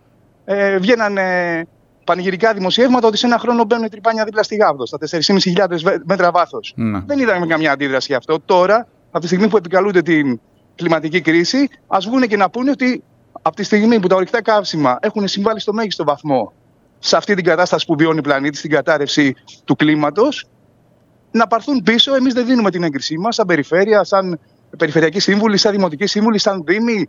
Και όχι μόνο για την Κρήτη, για όλες τις περιοχές που έχουν παραχωρηθεί θαλάσσια ή χερσαία οικόπεδα για έρευνα και εξόριξη υδρογοναθράκων, ότι δεν, δεν συνενούμε, αναιρούμε την, ε, την, ε, Την υπογραφή τη μας, θετική- εν πάση ναι, την περιπτώσει, υπογραφή μας, ας πούμε, τη θετική μας ε, γνωμοδότηση και λέμε ότι επήγει αυτή τη στιγμή με βάση τα, τα δεδομένα ας πούμε, και, τις, και, τα καταστροφ, και τις καταστροφικές συνέπειες από όλη αυτή την κατάσταση που είδαμε με τα ίδια μας τα μάτια και βίωσαν οι άνθρωποι κυρίως στη Θεσσαλία και στις, φωτιές που, και στις περιοχές που πλήγηκαν από τις φωτιές ότι δεν γίνεται ας πούμε την ίδια στιγμή που μιλάμε για αυτό και που επήγει να αντιμετωπίσουμε την κλιματική κρίση να προχωράμε σε Και σε νομίζω- εξόριξη Και νομίζω ε, ορυκτών καυσίμων. ότι αυτή είναι η μεγαλύτερη αξία της επιστολής σας. Δηλαδή το ότι αποκαλύπτεται, ότι ξεγυμνώνεται την αναντιστοιχία αυτή, γιατί ειλικρινά και νομίζω είστε όλοι ρεαλιστές και στις 19 πρωτοβουλίες σε όλη την Ελλάδα, κανένας δεν πρόκειται να έρθει να πει κάτι τέτοιο, διότι είναι προδιαγεγραμμένα τα πράγματα. Μακάρι, δεν ξέρω αν, αν υποθέσουμε ότι κανείς θα τα βλέπε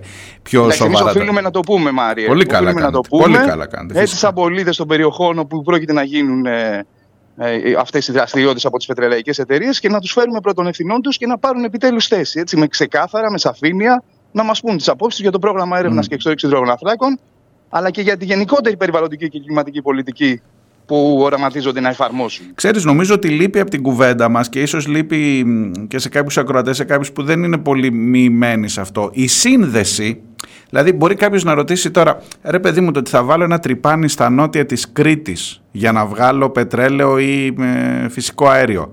Γιατί έχει σχέση με το ότι πνίγει και η Θεσσαλία στο, στον κάμπο; Ε, και μ, με δεδομένα, δηλαδή είναι, είναι μια και επιστημονική συζήτηση που δεν ξέρω πόσο έχει περάσει αυτό στον κόσμο. Βλέπω και τις παρατηρήσεις του ΟΗΕ, τα λέτε και στην, ε, στην Ναι. ε, δική σας ε, τοποθέτηση, ε, αλλά εδώ υπάρχει μια ξεκάθαρη σχέση αυτών των και αυτό νομίζω πρέπει να γίνει κατανοητό στον κόσμο. Νομίζω είναι ξεκάθαρο και θεωρώ ότι αυτό που μάλλον είναι το πιο ουσιαστικό που μένει για να αντιληφθεί ο κόσμος και να το υιοθετήσει σαν άποψη ας πούμε, και σαν συνειδητοποίηση είναι ότι όλες οι διαπιστώσεις, αυτά που αναφέρονται ας πούμε, για την κλιματική κρίση όλο το τελευταίο διάστημα είναι ότι πέρα από τη θλίψη και την οργή που μας γεμίζουν θα πρέπει ακριβώς να συνοδεύονται από συνειδητοποίηση ότι η προστασία της ζωής προϋ- προϋποθέτει την προστασία της φύσης. Δεν γίνεται διαφορετικά.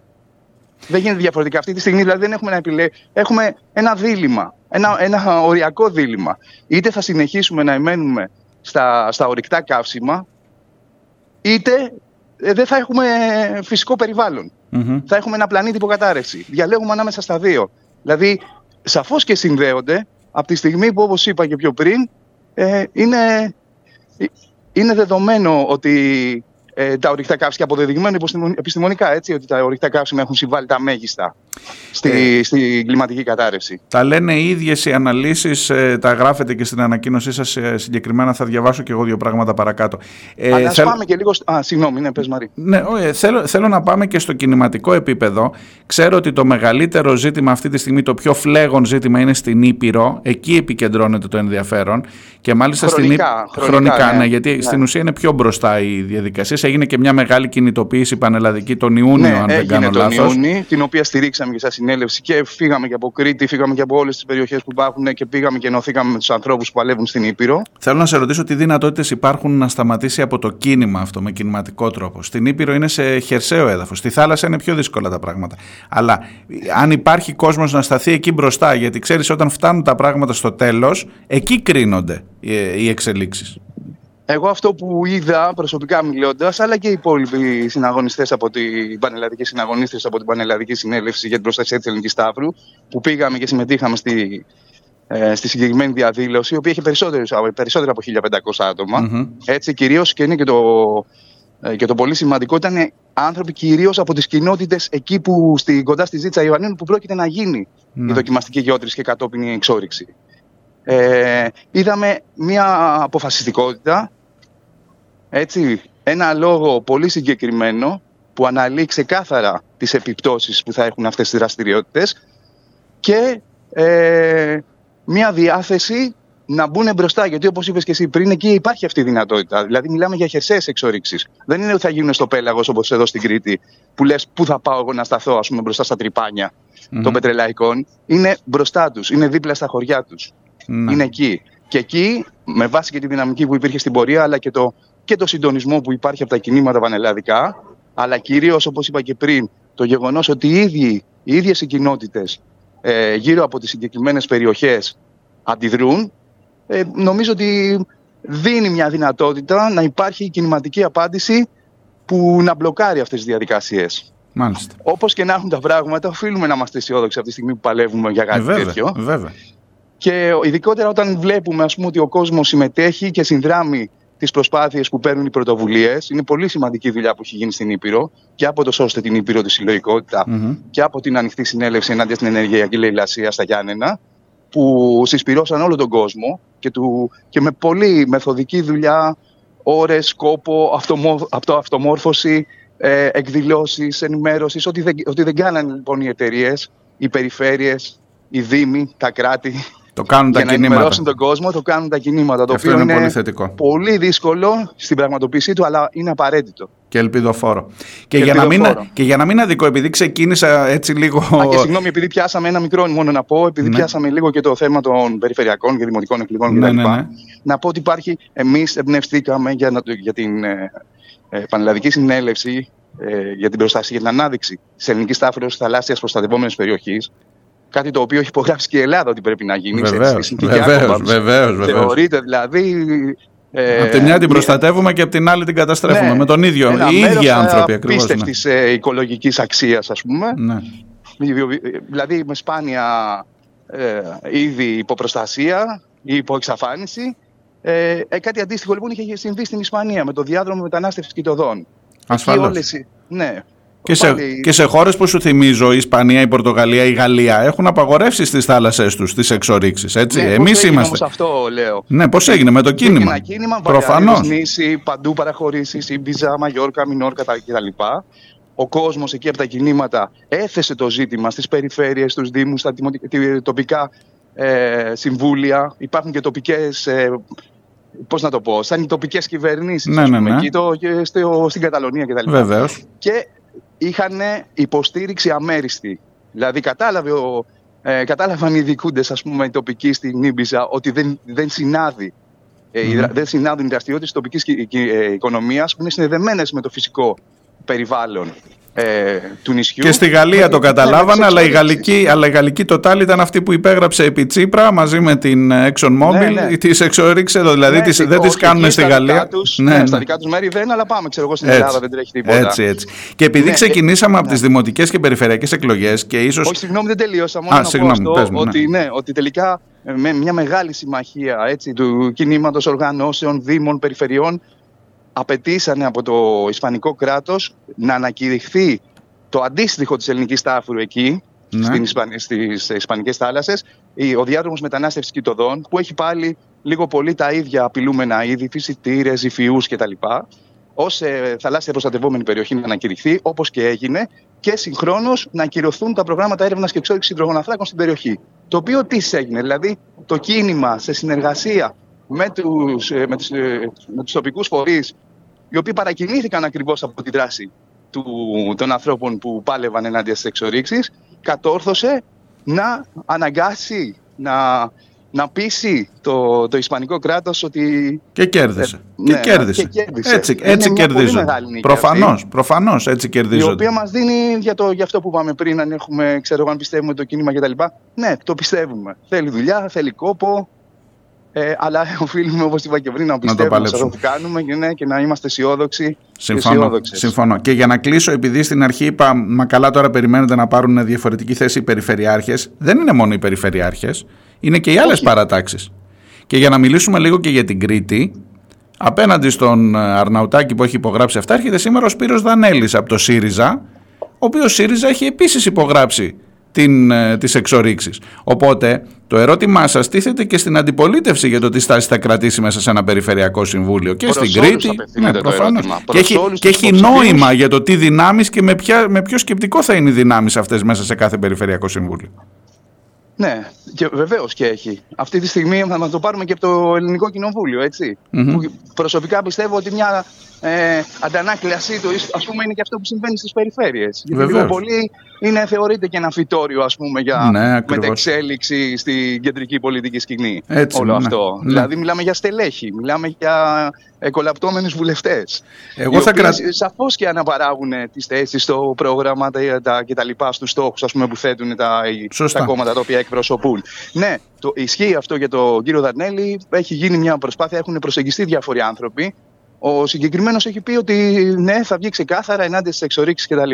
Να το δούμε. Και με αυτό. Υπάρχει μια αντίφαση σε όλο αυτό, γιατί όπως είπες και εσύ, ήταν επικυβέρνηση ΣΥΡΙΖΑ που παραχωρήθηκαν. Μα και ο ΣΥΡΙΖΑ μέσα στο Ναι, Περιφερειακό οι Συμβούλιο. εκάστες Ήμασταν. στις περιοχές, έτσι. στις πετρελαϊκές. Και ο ΣΥΡΙΖΑ μέσα στο Περιφερειακό Συμβούλιο. Ήμασταν και εγώ και εσύ εκεί όταν τα ψήφιζε για τις εξορίξεις. Και τώρα να μην, Ήμασταν. κορο... να μην κοροϊδευόμαστε έτσι για το ότι. Αλλά τέλος πάντων, αν αλλάξει η Έστω και θέση, την στατιστική, αν αλλάξει η γι' θέση αυτό θα είναι λέμε. πάρα πολύ θετικό. Αν Γι' αυτό αλλα- γράφουμε στο κείμενό μας ότι υπό το βάρος των συνοποιών που βιώνουμε από την κλιματική κατάρρευση, περιμένουμε από τα νέα περιφερειακά και δημοτικά συμβούλια, έτσι όλους όσους και, ό- όλους και όλες όσους και όσοι θα συμμετέχουν σε αυτά, να επαναξετάσουν τις αποφάσεις τους, Έτσι, ακριβώς. όπου αυτά, γνωμο, όπου αυτά γνωμοδότησαν θετικά για τις εξορίξεις υδρο- υδρογοναθράκων και να επικαιροποιήσουν σύμφωνα με τα νέα δεδομένα. Ελπίζω να Δηλαδή, έχετε ναι. απαντήσεις. Δεν είναι πολύ μακριά. 15 μέρες είναι οι εκλογές. Όποιος θέλει πραγματικά να απαντήσει στην πρόκληση αυτή που βάζετε στο τραπέζι, νομίζω ότι μπορεί να το κάνει. Έχει το χρόνο να το κάνει και ίσως έχουμε και μια αφορμή να τα ξαναπούμε λίγο πριν τις Ναι. εκλογές να δούμε πόσοι έχουν απαντήσει και τι ακριβώς έχουν πει σε αυτό το συγκεκριμένο ζήτημα. Εντάξει, να γίνει ξεκάθαρο ότι ναι, οφείλουμε να το κάνουμε αυτό, επίγει να το κάνουμε αυτό για να απευθυνθούμε σε όλους τους υποψήφιους και τις υποψήφιες. Αλλά από εκεί και πέρα, με τίποτα δεν πρόκειται να σταματήσουμε να έχουμε εμπιστοσύνη στους αγώνες μας, στην καμπάνια που έχουμε ξεκινήσει για την προστασία της ελληνικής τάφρου και θέλω να καλέσω από εδώ όλο τον κόσμο που μας ακούει να ψάξει στο Facebook, στο, ε, στη σελίδα μας, στην ελληνική τάφρο και να μπει να, να, σε- να ε, Να συμμετάσχει ψηφίσει. και να- ναι, να να έχει ψηφίσει και ρόλο κανονικά, και να λόγο, δει ναι. και τα λοιπά. Έχουμε ήδη μαζέψει αρκετές χιλιάδες υπογραφές. Είναι σε Ε, εξέλιξη και έχουν- μια καμπάνια ναι, για την Ναι, υπογραφή. έχουν υπογράψει ας πούμε, αυτό το ψήφισμα περίπου 90 οργανώσεις, συλλογικότητες, πρωτοβουλίες, σύλλογοι, όλοι οι εμβληματικοί, τέλος πάντων όλοι, όλες οι, οι κοινότητες αγώνα που παλεύουν για, ε, για την προστασία του περιβάλλοντος ε, στην Ελλάδα και θέλουμε να γίνει ακόμα μεγαλύτερο αυτό. Μακάρι. Και κλείνοντας, επειδή δεν αναφέρθηκε, θέλω να πω Ναι. ότι πρόσφατα είδαμε, δηλαδή πριν λίγες μέρες, βγήκε ο ίδιος ο Πρωθυπουργός, ο Μητσοτάκης, στη Γενική Συνέλευση του ΝΑΤΟ ε, και είπε ότι ε, βιώνουμε την κλιματική κατάρρευση και όλο αυτό που έγινε στην Ελλάδα είναι αποτέλεσμα της κλιματικής κρίσης κτλ. Και ότι πρέπει να γίνει μια παγκόσμια συμμαχία για την αντιμετώπιση. Τι όμως, ποια αντιμετώπιση, όχι την αντιμετώπιση των αιτιών και των, ε, όλων αυτών των δραστηριοτήτων που συμβάλλουν των δραστηριοτήτων που Την συμβάλλουν αντιμετώπιση των στην συνεπειών. επιδείνωση Των της συνε... αυτής της αυ- κατάρρευσης. Αυτός εννοεί δώστε Όχι, λεφτά. Των Των συ- οικονομικών συνεπειών. Α, ναι. να γίνει παγκόσμια συμμαχία για, ας πούμε, παραδείγματος χάρη εδώ πέρα, που ο κόσμος είναι στα κάγκελα, ας πούμε, που έχει βιώσει μια τέτοια καταστροφή και είναι στο, στο περίμενε για να πάρει κάποια χρήματα, ας πούμε, για να μπορέσει να ορθοποδήσει πάλι σαν αποζημίωση για τις φυσικές καταστροφές και ε, πήγε εκεί και- και δεν είπε ας πούμε κουβέντα για το τι ακριβώς κάνει Μμμ. ως πολιτική σε σχέση με το ζήτημα της κλιματικής κρίσης. Πώς να το έλεγε άλλωστε Ελάτε. όταν τόση ώρα λέμε ότι ε, ετοιμάζεται Αφού να πάει προς τρυπάνι, την άλλη, ας πούμε, προς την άλλη για να κατεύθυνση βγάλει ορυκτά εντελώς. καύσιμα. Ναι, είναι βοήθειας, ζε- δώστε μου λεφτά ας πούμε, για την αντιμετώπιση των συνεπειών Μάλιστα. της κλιματικής κρίσης. Και στο τέλος, τέλος, ασφαλίστε Αυτή- και τα σπίτια ναι. σας υποχρεωτικά για να μην Εντάξει. καταστραφείτε. Έτσι. Αυτή είναι η υποκρισία, ας πούμε. Οπότε δεν έχουμε να περιμένουμε και πάρα πολλά σε εκείνο στο το ανώτατο επίπεδο. Από το κίνημα έχουμε να περιμένουμε περισσότερα. Γιάννη, σε, Αλλά ευχα- εκεί. σε ευχαριστώ πάρα πολύ. Εύχομαι καλή συνέχεια και καλή δύναμη Εμείς στον αγώνα ευχαριστούμε σας. για την αδότητα που μου έδωσες, μας έδωσε να Να σε ακουστεί ο λόγος μας, γιατί Αυτονό- δεν έχουμε τέτοιες δυνατότητες, αυτονόητο, να το ξέρεις αυτονόητο αυτό, είναι Μάκη, και το ξέρεις πολύ υποχρέωση. καλά. Αυτονόητο και Και υποχρέωση. μου. ελπίζουμε εμείς τέλο πάντων αυτό θα συνεχίσουμε να κάνουμε αυτό που κάνουμε με στόχο να, να γίνει το αυτονόητο. Ευχαριστώ πάρα Δεν πολύ. γίνεται. Καλημέρα. Να είσαι καλά. Γεια χαρά. Ευχαριστούμε και εμείς. Γεια, γεια, γεια.